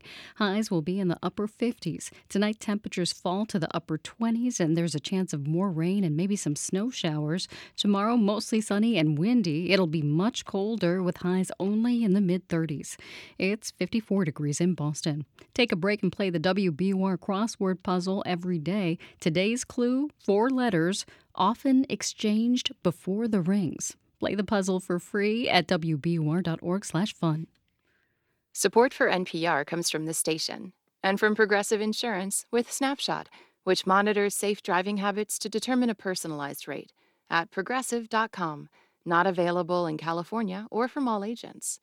From Procter & Gamble, maker of ZzzQuil Pure Z's gummies, designed with melatonin for occasional sleeplessness to help people fall asleep naturally. Learn more at zzzquil.com. From Charles Schwab, committed to putting clients first, with financial consultants ready to serve clients and 24 7 live help. Learn more at schwab.com. And from the Public Welfare Foundation, committed to advancing a transformative approach to justice that is community led, restorative, and racially just. Learn more at publicwelfare.org. It's Morning Edition from NPR News. I'm Steve Inskeep. And I'm Michelle Martin. Good morning. Nurses around the country are telling lawmakers there are not enough of them working in hospitals, and they say that is putting patients' lives at risk. Those concerns led California and Oregon to enact laws limiting the number of patients under a single nurse's care. But when other states tried to do the same, the hospital industry blocked them. Now, Kate Wells with Michigan Public Radio tells us family members of patients are joining the fight. It has been one year since Tim Lillard lost his wife, Anne. She'd get up with me every morning, even though she was retired, and we'd make breakfast together. I mean, we were best friends. Tim is a police detective in a Detroit suburb, and he couldn't stop thinking about that month that Anne spent in the hospital after a COVID infection. Nurses there told him that they were understaffed, and he saw them having to rush constantly from one crisis to the next. Alarms would go off for the medications. They'd come to the room, shut off the alarm. When they get low, run to the medication room, come back, set them down, go to the next room, shut off alarms, and that was going on all the time. While she was in the hospital, Anne caught pneumonia and she had to be intubated. But then finally, Anne seemed to be doing better. Nurses told Tim that they were getting ready to discharge her to a rehab center where she could continue recovering. And then one morning, Tim came in as usual, and a nurse told him Anne had a bad night. When I walked in, they were doing CPR, and our son walked in right after. And at 12:30, they had pronounced and stopped CPR. What Tim couldn't understand was how did Anne go from about to be discharged to dying seemingly overnight? So he started investigating. He talked to nurses, a doctor, hospital administrators, and he says everybody told him the same thing. It could have been sepsis. Sepsis is when an infection in the body triggers a larger chain reaction that can cause organ failure. Some sepsis deaths, though, are preventable if staff can catch it early. But when they don't have enough help, they don't get to spend that time to be able to determine the difference of is it COVID, is it the flu, or is it sepsis. One study found that for every additional patient a nurse had to care for, the mortality rate from sepsis went up 12%, which is why one year after Anne's death, Tim went to the state capitol. The House Health Policy will come to order. Would the clerk please take attendance? Tim was there to testify in favor of the Safe Patient Care Act. It would create mandatory nurse to patient ratios in Michigan hospitals. It's my belief, had there been nurses adequately staffed, the subtle changes in her health would have been caught and she'd still be alive. Thank you, Mr. Lillard, for that. Over the past year, nurses in states like Washington, Michigan, Minnesota, Maine, and Pennsylvania have all pushed for this. They're telling lawmakers that hospitals have tried to save money by keeping staffing levels too low and that that has created a crisis. Last year, I coded someone in an ICU for 10 minutes all alone because there was no one to help me. Sometimes up to 11 patients per nurse. I have been left as the only specially trained nurse to take care of eight babies on the unit, eight fragile newborns. That was Jamie Brown, Rachel Hunt, and Carolyn Clemens. They're all Michigan nurses. Another nurse, Nikia Parker, says she left her full time job in the ER because of low staffing. And she told Michigan lawmakers this is not a shortage of nurses, this is a shortage of nurses who are willing to work in these conditions. If the Safe Patient Care Act is passed and we have ratios, I'm one of those nurses who would return to the bedside full time.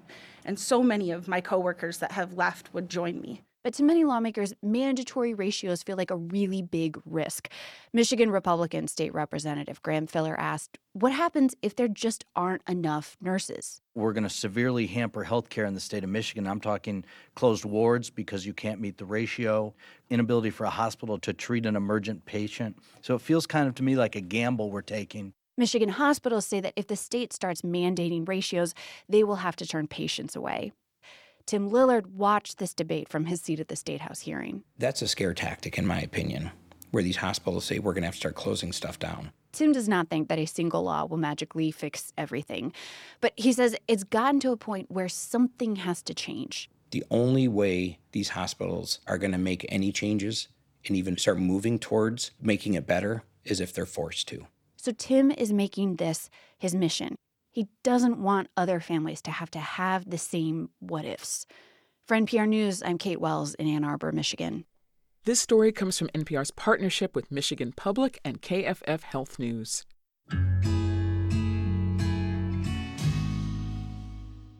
How much does it cost for a fast food burger? For Wendy's customers, the answer could vary. NPR's Joe Hernandez reports the announcement comes as more industries experiment with fluctuating prices. Surge pricing isn't new. Airlines began doing it in the 1980s, and more recently, ride sharing apps like Uber have hiked prices when demand increases. Now, the fast food business is looking to dish up dynamic pricing too. Here's Wendy's president and CEO, Kirk Tanner, speaking to investors during a February earnings call. Beginning as early as 2025, we will begin testing more enhanced features like dynamic pricing and daypart offering. Many took those comments to mean Wendy's was about to launch surge pricing, but the company told NPR in an email that it's hoping to use dynamic pricing to drive traffic to its restaurants during the slower parts of the day, not raise prices at peak times. Rob Shumsky is a professor at the Tuck School of Business at Dartmouth. He says when companies change their prices as demand ebbs and flows, it can confuse and annoy customers. It can reduce the trust between consumers and people who provide services. If you can't depend on a price being at a certain level, you're going to hesitate to go back. Shumsky says companies often announce price hikes during peak periods ahead of time, such as more expensive theme park tickets on weekends. But more recently, technology has made it easier for prices to change in real time, a trend popping up everywhere from hotels to movie theaters. If price is the same throughout the entire day, they are actually losing revenue during those peak period times. But Shumsky says surge pricing can actually benefit consumers. Prices may be higher during busy periods, but that means they could come down during off peak times, and customers might actually see a discount. Joe Hernandez, NPR News.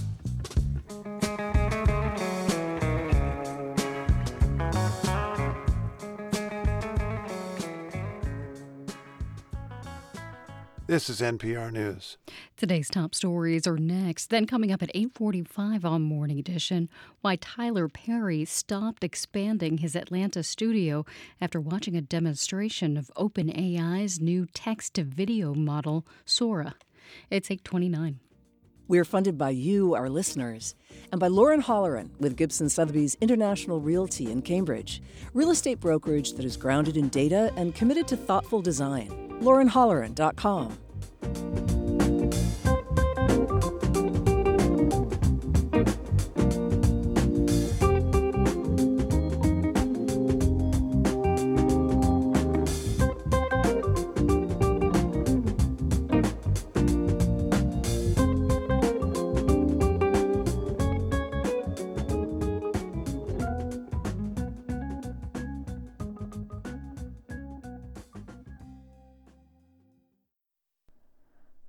Live from NPR News in Washington, I'm Amy Held. President Biden and former President Donald Trump each won by large margins in Michigan's presidential primary elections.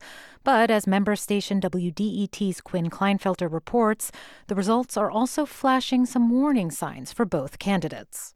Biden's victory was diluted by a historically large number of voters selecting uncommitted on their ballots as a protest against the president's support for Israel's war in Gaza. That includes some younger voters and members of Michigan's significant Arab and Muslim population, a key voting bloc in a state Biden needs to win in a likely rematch against Trump. The former president finished far ahead of his closest rival, Nikki Haley, yet hundreds of thousands of voters cast a ballot for Haley, with no guarantee they'll return to Trump for the November general election. For NPR News, I'm Quinn Klinefelter in Detroit. Both Biden and Trump are set to visit the southern border in Texas tomorrow. A record number of migrants are crossing into the U.S. in what's proving to be a top campaign issue. House Speaker Mike Johnson is insisting that addressing the border be a priority as Congress seeks to avert a partial government shutdown looming Friday and approve emergency funding for Ukraine and Israel. The House reconvenes today with a Republican majority set to get even slimmer. Tom Suozzi of New York is due to be sworn in boosting Democrats' seats to 213. That's six fewer than Republicans. It's NPR News. From WBUR in Boston, I'm Rupa Shenoy. Today on Beacon Hill, the House is set to take up a proposal that could help the state compete for federal grant dollars. Governor Healey wants to use interest on the state's rainy day fund to help compete for the money. She thinks making the money available for grant matching will attract federal dollars. Cases of norovirus are on the rise in the Northeast. That's a stomach bug that can cause vomiting and diarrhea and last two to three days.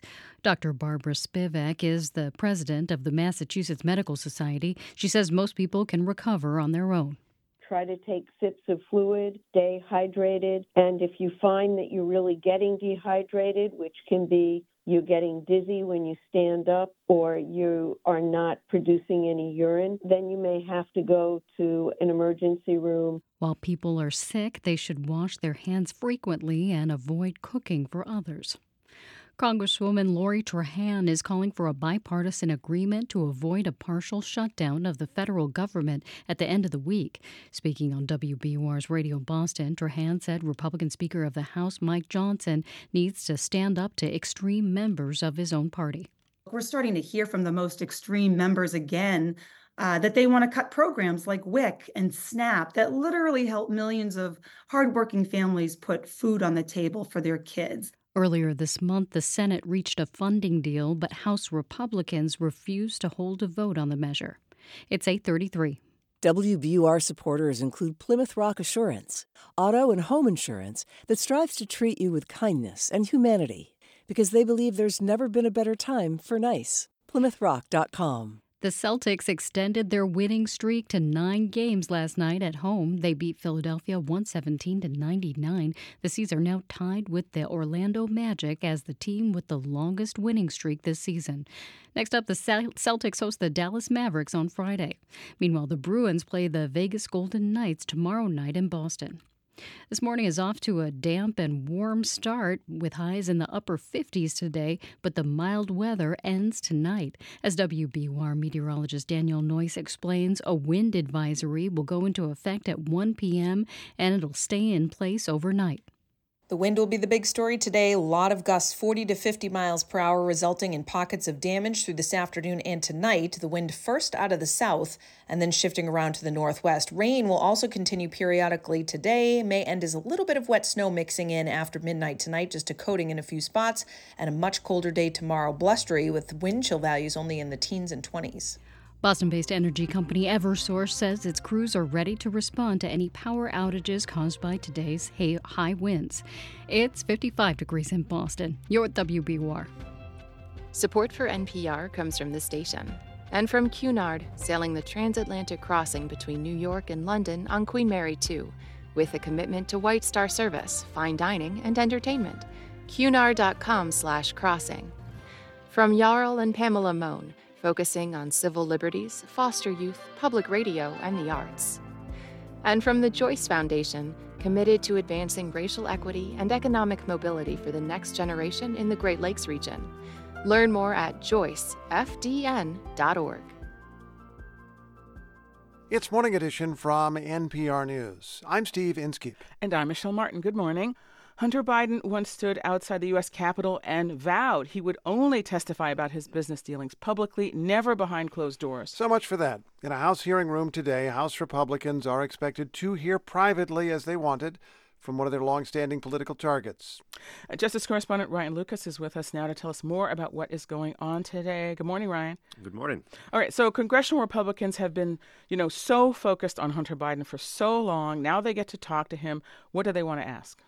You're right that House Republicans have made Hunter, in many ways, the main character in their impeachment inquiry against his father. They, have devoted a ton of time, a ton of effort trying to dig into Hunter's business dealings, particularly the work that he's done overseas. They will undoubtedly ask him about uh, a deal he made with a Chinese energy company, about his work with a Ukrainian energy company. Other business deals will no doubt come up. And all of this, Republicans are going to try to funnel into their working theory of the case here that President Biden somehow played an active role in or somehow benefited from uh, the business dealings of his family members, Hunter, of course, chief among them. At this point, though, it has to be said, months in, Republicans have not turned up any concrete evidence of wrongdoing on the president's part. So for Republicans, there is a lot riding on this deposition today. Is there a sense of how Hunter Biden will answer their questions? Well, Hunter's talked publicly about a lot of his business dealings, certainly about his struggles with addiction. Uh, so a lot of this is ground that's been covered to one degree or another. But a source familiar with the matter tells me that Hunter will tell lawmakers that his father was not involved in his business affairs. That echoes what James Biden, the president's brother, uh, told Congress last week in his own deposition. I'm told Hunter also is expected to acknowledge that he made mistakes, that he's had his own struggles with addiction, stuff that has been well documented. He's also expected to push back against the whole impeachment effort, to tell lawmakers that, in his view, it's based on lies. I expect that he'll point to the recent criminal charges against Alexander Smirnov. He's the former FBI informant who allegedly fabricated claims of a Biden bribery scheme, a scheme that has been central, of course, to the Republicans' impeachment effort here. Remember, we said that Hunter Biden had said publicly he was never going to testify privately. He would only testify mm-hmm. in public in an open session. Do you have a sense of why he agreed to testify privately? his team was worried about selective leaks. That was part of the fight over this whole deposition. It's worth noting that Republicans were threatening to hold him in contempt of Congress. The two sides ended up working out an agreement for today's deposition. The deposition will not be videotaped, I am told. The transcript will be released as quickly as possible. That was another part of this agreement. And those two points seem to address Hunter Biden's concerns. You mentioned Alexander Smirnov. That's the informant, of course, who's accused of lying about the Bidens to the FBI. Where is he now? So he's in California. He's been ordered to remain in jail there pending trial. He's pleaded not guilty to the charges. But there are still questions swirling about his contacts with Russian intelligence. Prosecutors say that those contacts are extensive. They say they aren't benign. Uh, and they raise questions of whether some of the information that Smirnov was giving the FBI uh, could have been false info fed by the Russians. The Smirnov case certainly undercuts one of the main allegations that Republicans have made in their impeachment bid, but it has not killed that impeachment bid. So, where does this proceeding go from here? That's a good question. Democrats say it should be all over and done with, but House Republicans leading this probe say that their investigation doesn't rest solely on the Smirnov claims. They say they have other leads that they are pursuing, and it's also worth noting that they are under a lot of pressure from their base to keep this going. That is NPR's Ryan Lucas. Ryan, thank you. Thank you. If you haven't looked at your insurance bill lately, just don't. Home and auto insurance premiums have been climbing at double digit rates throughout this country, even as overall inflation has been coming down. NPR Scott Horsley reports. Ezra Croft has never filed an insurance claim, and his house in Raleigh, North Carolina, isn't close to a stormy coastline or a fire prone forest. So Croft was surprised when his annual homeowner's insurance premium shot up to $1,600, $700 more than he was paying just a couple of years ago. I'm a middle income guy. I don't make a ton of extra money. At this point, I'm teetering on the point of inaffordability. North Carolina's insurance commissioner has gotten tens of thousands of similar complaints. Croft went to a hearing last month where there were lots of unhappy insurance customers. Every single person there was furious and scared and confused. Similar pain is being felt all over the country as insurance companies tried to raise homeowners' premiums by more than 11% last year. Auto insurance premiums are climbing even faster, according to S&P Global Market Intelligence. Paul Morrow in Herndon, Virginia, says the cost of his family's auto insurance just jumped by $600 a year. Here's the kicker. My wife and I both work from home, so we, we have no commute to speak of. It just feels like everything is rising at a scary rate. Insurance companies insist they're just playing catch up after two years of big losses. Sean Kevelighan, who heads the Insurance Information Institute, says for every dollar companies collected last year in home and auto premiums, they paid out a dollar ten. Nobody wants to have that higher price bill, but insurance does need to price insurance according to the risk level that's out there. Inflation is partly to blame for those big payouts. Fixing or replacing damaged homes and cars has gotten more expensive. But insurers are also having to contend with a mounting toll of natural disasters, and not just in the usual places like Florida and California. S&P's Tim Zawacki says there were nearly two dozen billion-dollar storms last year, spreading lightning, hail, and damaging winds through many parts of the country. While a lot of these storms don't make national headlines, they do tend to be very costly at the local level and the sort of breadth of where these storms are occurring is something that I think the industry is quite concerned about. As a result, insurance premiums are likely to keep climbing this year, even as overall inflation cools. Doug Heller, who tracks insurance for the Consumer Federation of America, says while state regulators have some power to limit those price hikes, insurance companies have a lot of leverage and tend to get their way. The insurance companies have become really aggressive kind of in their bullying. You've heard a lot about companies that are threatening to pull out of the market if they don't get what they want. Generally speaking, that bullying has worked. Heller says customers can sometimes save money by shopping around. Alicia Vittori switched insurers after the cost of her family's auto policy jumped more than $1,000. It was Liberty Mutual. We've since switched to State Farm since the renewal went up so much. Vittori, who lives in Nashville, says while she managed to shave a few hundred dollars off the bill, she's still paying a lot more than she was two years ago. I shopped a lot, and no matter what, it was going to be a price increase. What can you do? You know, you need insurance. You can't have a vehicle or a house without them. So you have to pay for it, and you figure out where you can cut other things to make sure that you can drive around. Auto insurance is required in most states, and so is homeowners coverage if you have a mortgage. Still, as the cost of insurance goes up, more people are scaling back their coverage or even going without. The Consumer Federation's Heller warns that's dangerous. We are very concerned that this escalating premiums are going to lead to escalating rates of uninsured drivers and homeowners, which makes us all quite vulnerable. Insurance is the way that we deal with the risky world.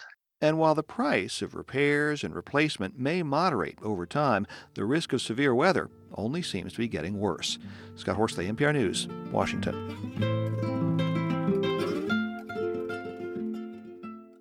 This is NPR News. Coming up in 10 minutes here on WBUR, the Marketplace Morning Report continues its series about so called news deserts. Today we go to North Carolina, where some experts say a news desert may have played a role in a congressional election so controversial there was a do over. Rainy and windy today with patchy fog possible this morning. Temperatures will rise to the upper 50s. Tonight, upper 20s with a chance of more rain and a few snow showers overnight. Tomorrow, mostly sunny and windy. It'll be much colder with highs only in the mid 30s. It's 54 degrees in Boston. We're funded by you, our listeners, and by Boston University's Center for the Humanities, presenting the acclaimed writer David Grann, February 28th at 7 p.m. in the Sci Center. Admission is free. Reservations are required at davidgrannbu.eventbrite.com. Breeze Airways is coming to Manchester Boston Regional Airport. The airline plans to offer flights to South Carolina and Florida. Breeze also operates out of airports in Maine, Vermont, and Rhode Island. The news comes after Spirit Airlines said it would stop its operations in Manchester in May. A popular shopping mall in Maine is getting redeveloped. One of the outlet malls in Kittery, Maine is slated for demolition. Developers say they plan to put a hotel and apartment building in its place. They say some of the apartment units will be designated as affordable. The Worcester Bravehearts plan to offer an all you can eat meal ticket this season. The $20 ticket will get you all you can eat concessions from the stadium. The team says the ticket includes unlimited hot dogs, burgers, chicken nuggets, and some vegetarian options. Some items will not be included with the ticket. It's 844. We're funded by you, our listeners, and by Blue Cross Blue Shield of Massachusetts. Medicare Advantage plans as low as $0 per month. New benefits for 2024 bluecrossma.com slash go. And Global Arts Live's Flamenco Festival in Boston, March 2nd through 13th.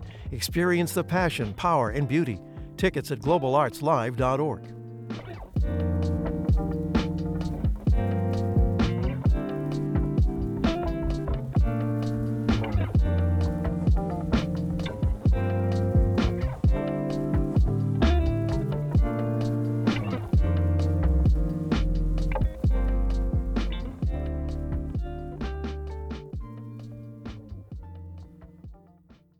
It's Morning Edition from NPR News. I'm Steve Inskeep. And I'm Michelle Martin. A short video is making the rounds of Hollywood. There's nothing scary about the images, no zombies or creepy space creatures. No, we're talking cute animals, beautiful scenery, and paper airplanes flying through a jungle. But many in the entertainment world still find it terrifying. Why? Two words artificial intelligence. Here to talk more about this is Alex Weprin. He is a media and business writer at The Hollywood Reporter. Good morning. Good morning. So I'm hearing this has become a must watch among film industry types, true? Absolutely. Everyone in Hollywood is watching uh, the Sora AI video generating uh, software very closely. Now, Tyler Perry says he was so astounded by what he saw that he's hit the brakes on an $800 million studio expansion in Atlanta. He told The Hollywood Reporter, your publication, the technology is mind blowing, and he warned that without regulation, the industry may not survive. Now, that is pretty strong. That's a pretty strong statement. So, you know, but it's not like AI is exactly new. So, why so much concern now? You know, I think the issue is that while Hollywood has actually been using AI for some time, mostly in the special effects and visual effects areas, the new technology we're seeing, like Sora, the text to video software, the uh, the photo generation software, it's such a big leap from what was used previously that I think a lot of big studios and also independent producers like Perry are realizing just how fast it's going to come for some of the traditional Hollywood jobs, the people they employ. Uh, Perry himself said that in an upcoming film, he used AI to kind of age himself instead of sitting in the makeup chair for hours. So it's already being used today. And I think uh, it's becoming clear just how impactful it's going to be. Are other entertainment companies considering any changes in response to this latest version of AI? Are they saying things like similar to what Perry's saying? No one is saying anything publicly, but we do know that they are experimenting with it privately. Uh, and again, because it's already used in visual effects, you know, the, the software is already kind of in the hands of any of the, the uh, executives and employees in the studio lot. But I do know, and you know, my colleagues and I, when we speak to executives in Hollywood and producers, they're all playing around with this technology and figuring out how they can use it even though I think they know that it's going to mean job losses over time. Does OpenAI have an answer for critics or observers who see this tech as an existential threat to the entertainment industry? And I'll, have to say to cities like Los Angeles that depend on it, or perhaps in Atlanta, like the people that Tyler Perry employs. You know, uh, companies like OpenAI and Google, which has its own Gemini uh, AI system, you know, they really focus on the positives, and there are positives. You know, this could allow independent producers or you know creators like on YouTube to you know create movies or TV shows or content that they would never be able to do otherwise. So that's the double-edged sword here. It's going to cause issues for people with certain jobs at legacy studios and it will provide opportunities for for independent creators who just wouldn't have the budget or the means to create certain types of content before. And I think that's where a lot of the AI companies are focusing their efforts on. So are they basically kind of, forgiving, just ignoring the the job loss aspect and more sort of focusing on the opportunity? Yeah, I mean, if you've listened to interviews with Sam Altman, the, the founder of OpenAI, he certainly is aware of the impact to jobs, and he will say that when asked about it. But I think they are trying to focus on the positive and, and ways that the technology can help people and improve their lives. Uh, and in the case of studios, how they can save some money. That's Alex Weprin. He writes about media and business for The Hollywood Reporter. Alex, thank you. Thank you.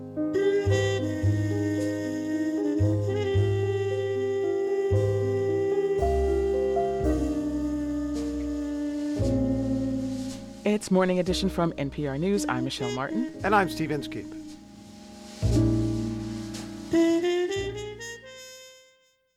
Coming up at the top of the hour on WBUR, it's the BBC NewsHour with new figures from the EU that show there's been a sharp rise in the number of people seeking asylum in Europe. Also, Alexei Navalny's widow says his body was abused after he was murdered by Russian authorities. It's 849. You know what I love about hosting Morning Edition? I get to introduce the work of our incredible reporters or interview people living through their most joyous moments and sometimes their most difficult days. It helps me and you, our listeners, understand the world we live in. But it also costs money, so donate your car towards supporting the work. Here's how.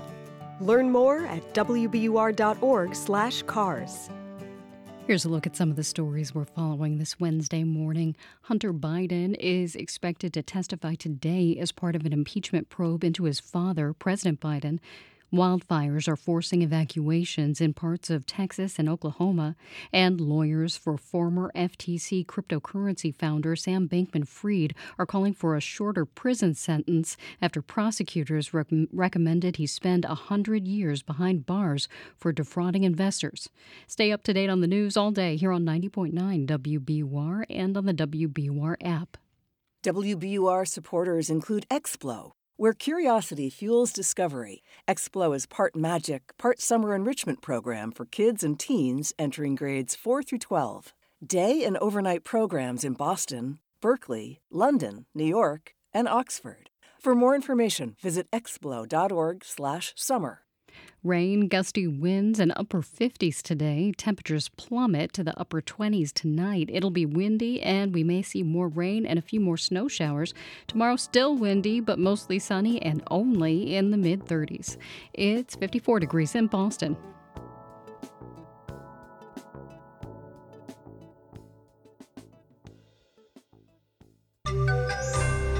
It's like the promised flying cars that never seem to come. Marketplace Morning Report is supported by Twilio Segment. Segment brings customer data together for real time insights so companies know each individual like they are their only customer. Learn more at segment.com. And by Progressive Insurance. Progressive is looking for individuals who want to join an inclusive and unique culture. More information, including application at progressive.com/careers. I'm David Brancaccio. The electric car from Apple, 10 years of investment, yet there are multiple published reports now that Apple has given up. Here's Marketplace's Nova Safo. Apple's ambitions to create its own autonomous electric vehicle, known internally as Project Titan, have been secretive to a degree. Rumors have swirled around Silicon Valley since the project began in 2014. The company has also been testing its autonomous driving technology on public roads, according to data from the California Department of Motor Vehicles. But the effort appears to be ending, and at least some of the employees working on the project reportedly will shift to developing artificial intelligence instead. In a call with analysts earlier this month, CEO Tim Cook promised more AI related developments later this year. I'm Nova Safo for Marketplace. S&P futures are down three tenths percent now. Nasdaq futures down four tenths percent. Stock in United Health fell two and a quarter percent yesterday, and it's down another seven percent in pre-market trading at the moment. This after the Wall Street Journal reported the Justice Department has opened an antitrust investigation with a possible focus on United Health's Optum unit, which owns doctor practices. Marketplace Morning Report is supported by Indiana University's Kelley School of Business, developing tomorrow's business leaders through the nationally ranked Kelley Direct Online MBA. Learn more about the Kelley Direct Online MBA's 25-year legacy at iu.edu slash online MBA and by Charles Schwab. Schwab believes every investor deserves to work with a firm they can count on, with financial consultants ready to serve clients and 24 7 live help. I've been traveling to what are called news deserts in Super Tuesday states to hear about the business models that are failing or informing voters as they make their choices on Tuesday. Today, North Carolina, where sparse local news coverage may have played parts in a congressional election so questionable there was a do over. It not only happened in my own state, it happened in the congressional district, the North Carolina 9th congressional district that I lived in at that point. That is media scholar Penny Muse Abernathy, one of the foremost experts on declining local news coverage in America. She's now with the Medill School of Journalism at Northwestern University. It's the fall of 2018. A Baptist minister had seemed to win a seat in Congress by about 900 votes. What later became apparent is that all of the difference could be attributed to absentee ballots that had been cast in at least one of the counties. Some voters even claim that strangers came to their door offering to collect their ballots for them and even fill them out. That's WCNC TV in Charlotte. The case was ugly. The candidate's own son, himself a U.S. attorney, testified that he had warned his father about hiring a political operative who offered sketchy services. I told him that collecting ballots was a felony in a very rare occurrence in a race for U.S. Congress, officials ordered a new election, a blockbuster story. Yet, Abernathy noticed coverage was only minimal. You'd think evidence of election fraud would be the talk of the district and drive voters in the special election to the polls to make sure their vote got counted. Instead, turnout was only so so, down by a third from the first election. Abernathy draws a line from voter apathy to the desertification of local news. What we've seen over the last 20 years as the quality and quantity of our local news has dropped precipitously, so has participation in local elections. And there's another feature about this sorry tale that disturbs people worried about the decline of local news. It's how the election shenanigans first came to light. It was not a local Woodward or Bernstein style reporter on the beat. No, it absolutely wasn't. The real uncovering of this came from political scientists who were looking and noticing immediately the anomaly occurring with election returns in one specific county. The absentee ballots were weird in Bladen County. It has a paper, but given what's happening with the internet and ad revenue, it doesn't have the reporting staff papers used to have when Abernathy started out in the business nearby. They have to be very selective about the stories they cover. You just don't have the bandwidth to do it. The political operative in the absentee ballot scandal was charged but died before a trial. The original candidate, Mark Harris, was never charged with anything, and as it happens, is running for Congress in the Republican primary next week. And who needs local papers if we have phones full of headlines? What travels on your cell phone? Way more than 95% of that is uh, national news. So, you know, we used to say all politics is local, but in the absence of local news, all politics and all news becomes national. The local news initiative at Medill tracks news deserts as well as solutions, including social entrepreneurs who work to fill in gaps in local coverage.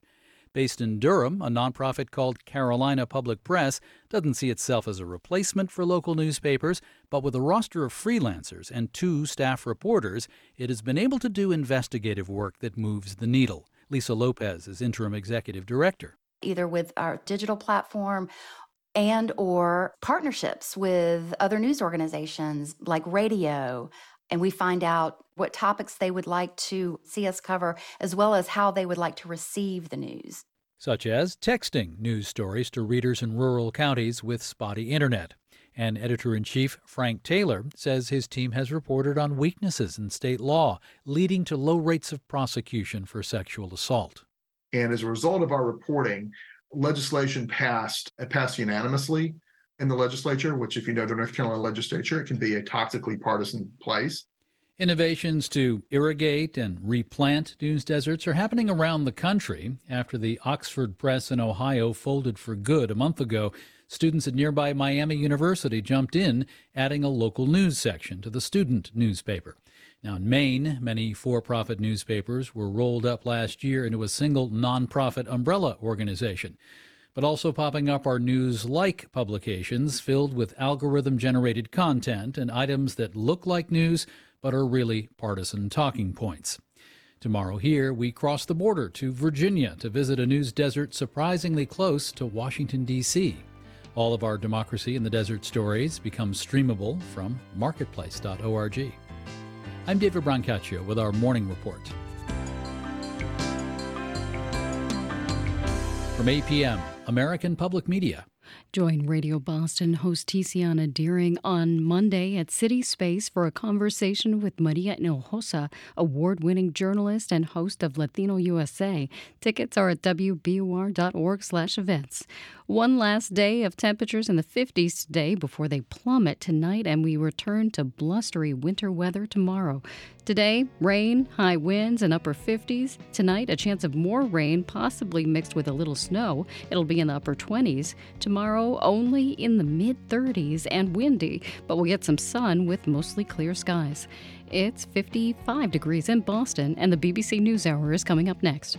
We're funded by you, our listeners, and by the exhibition Auschwitz, Not Long Ago, Not Far Away, with a unique collection of over 700 artifacts, a once in a lifetime exhibit, open March 15th in Boston.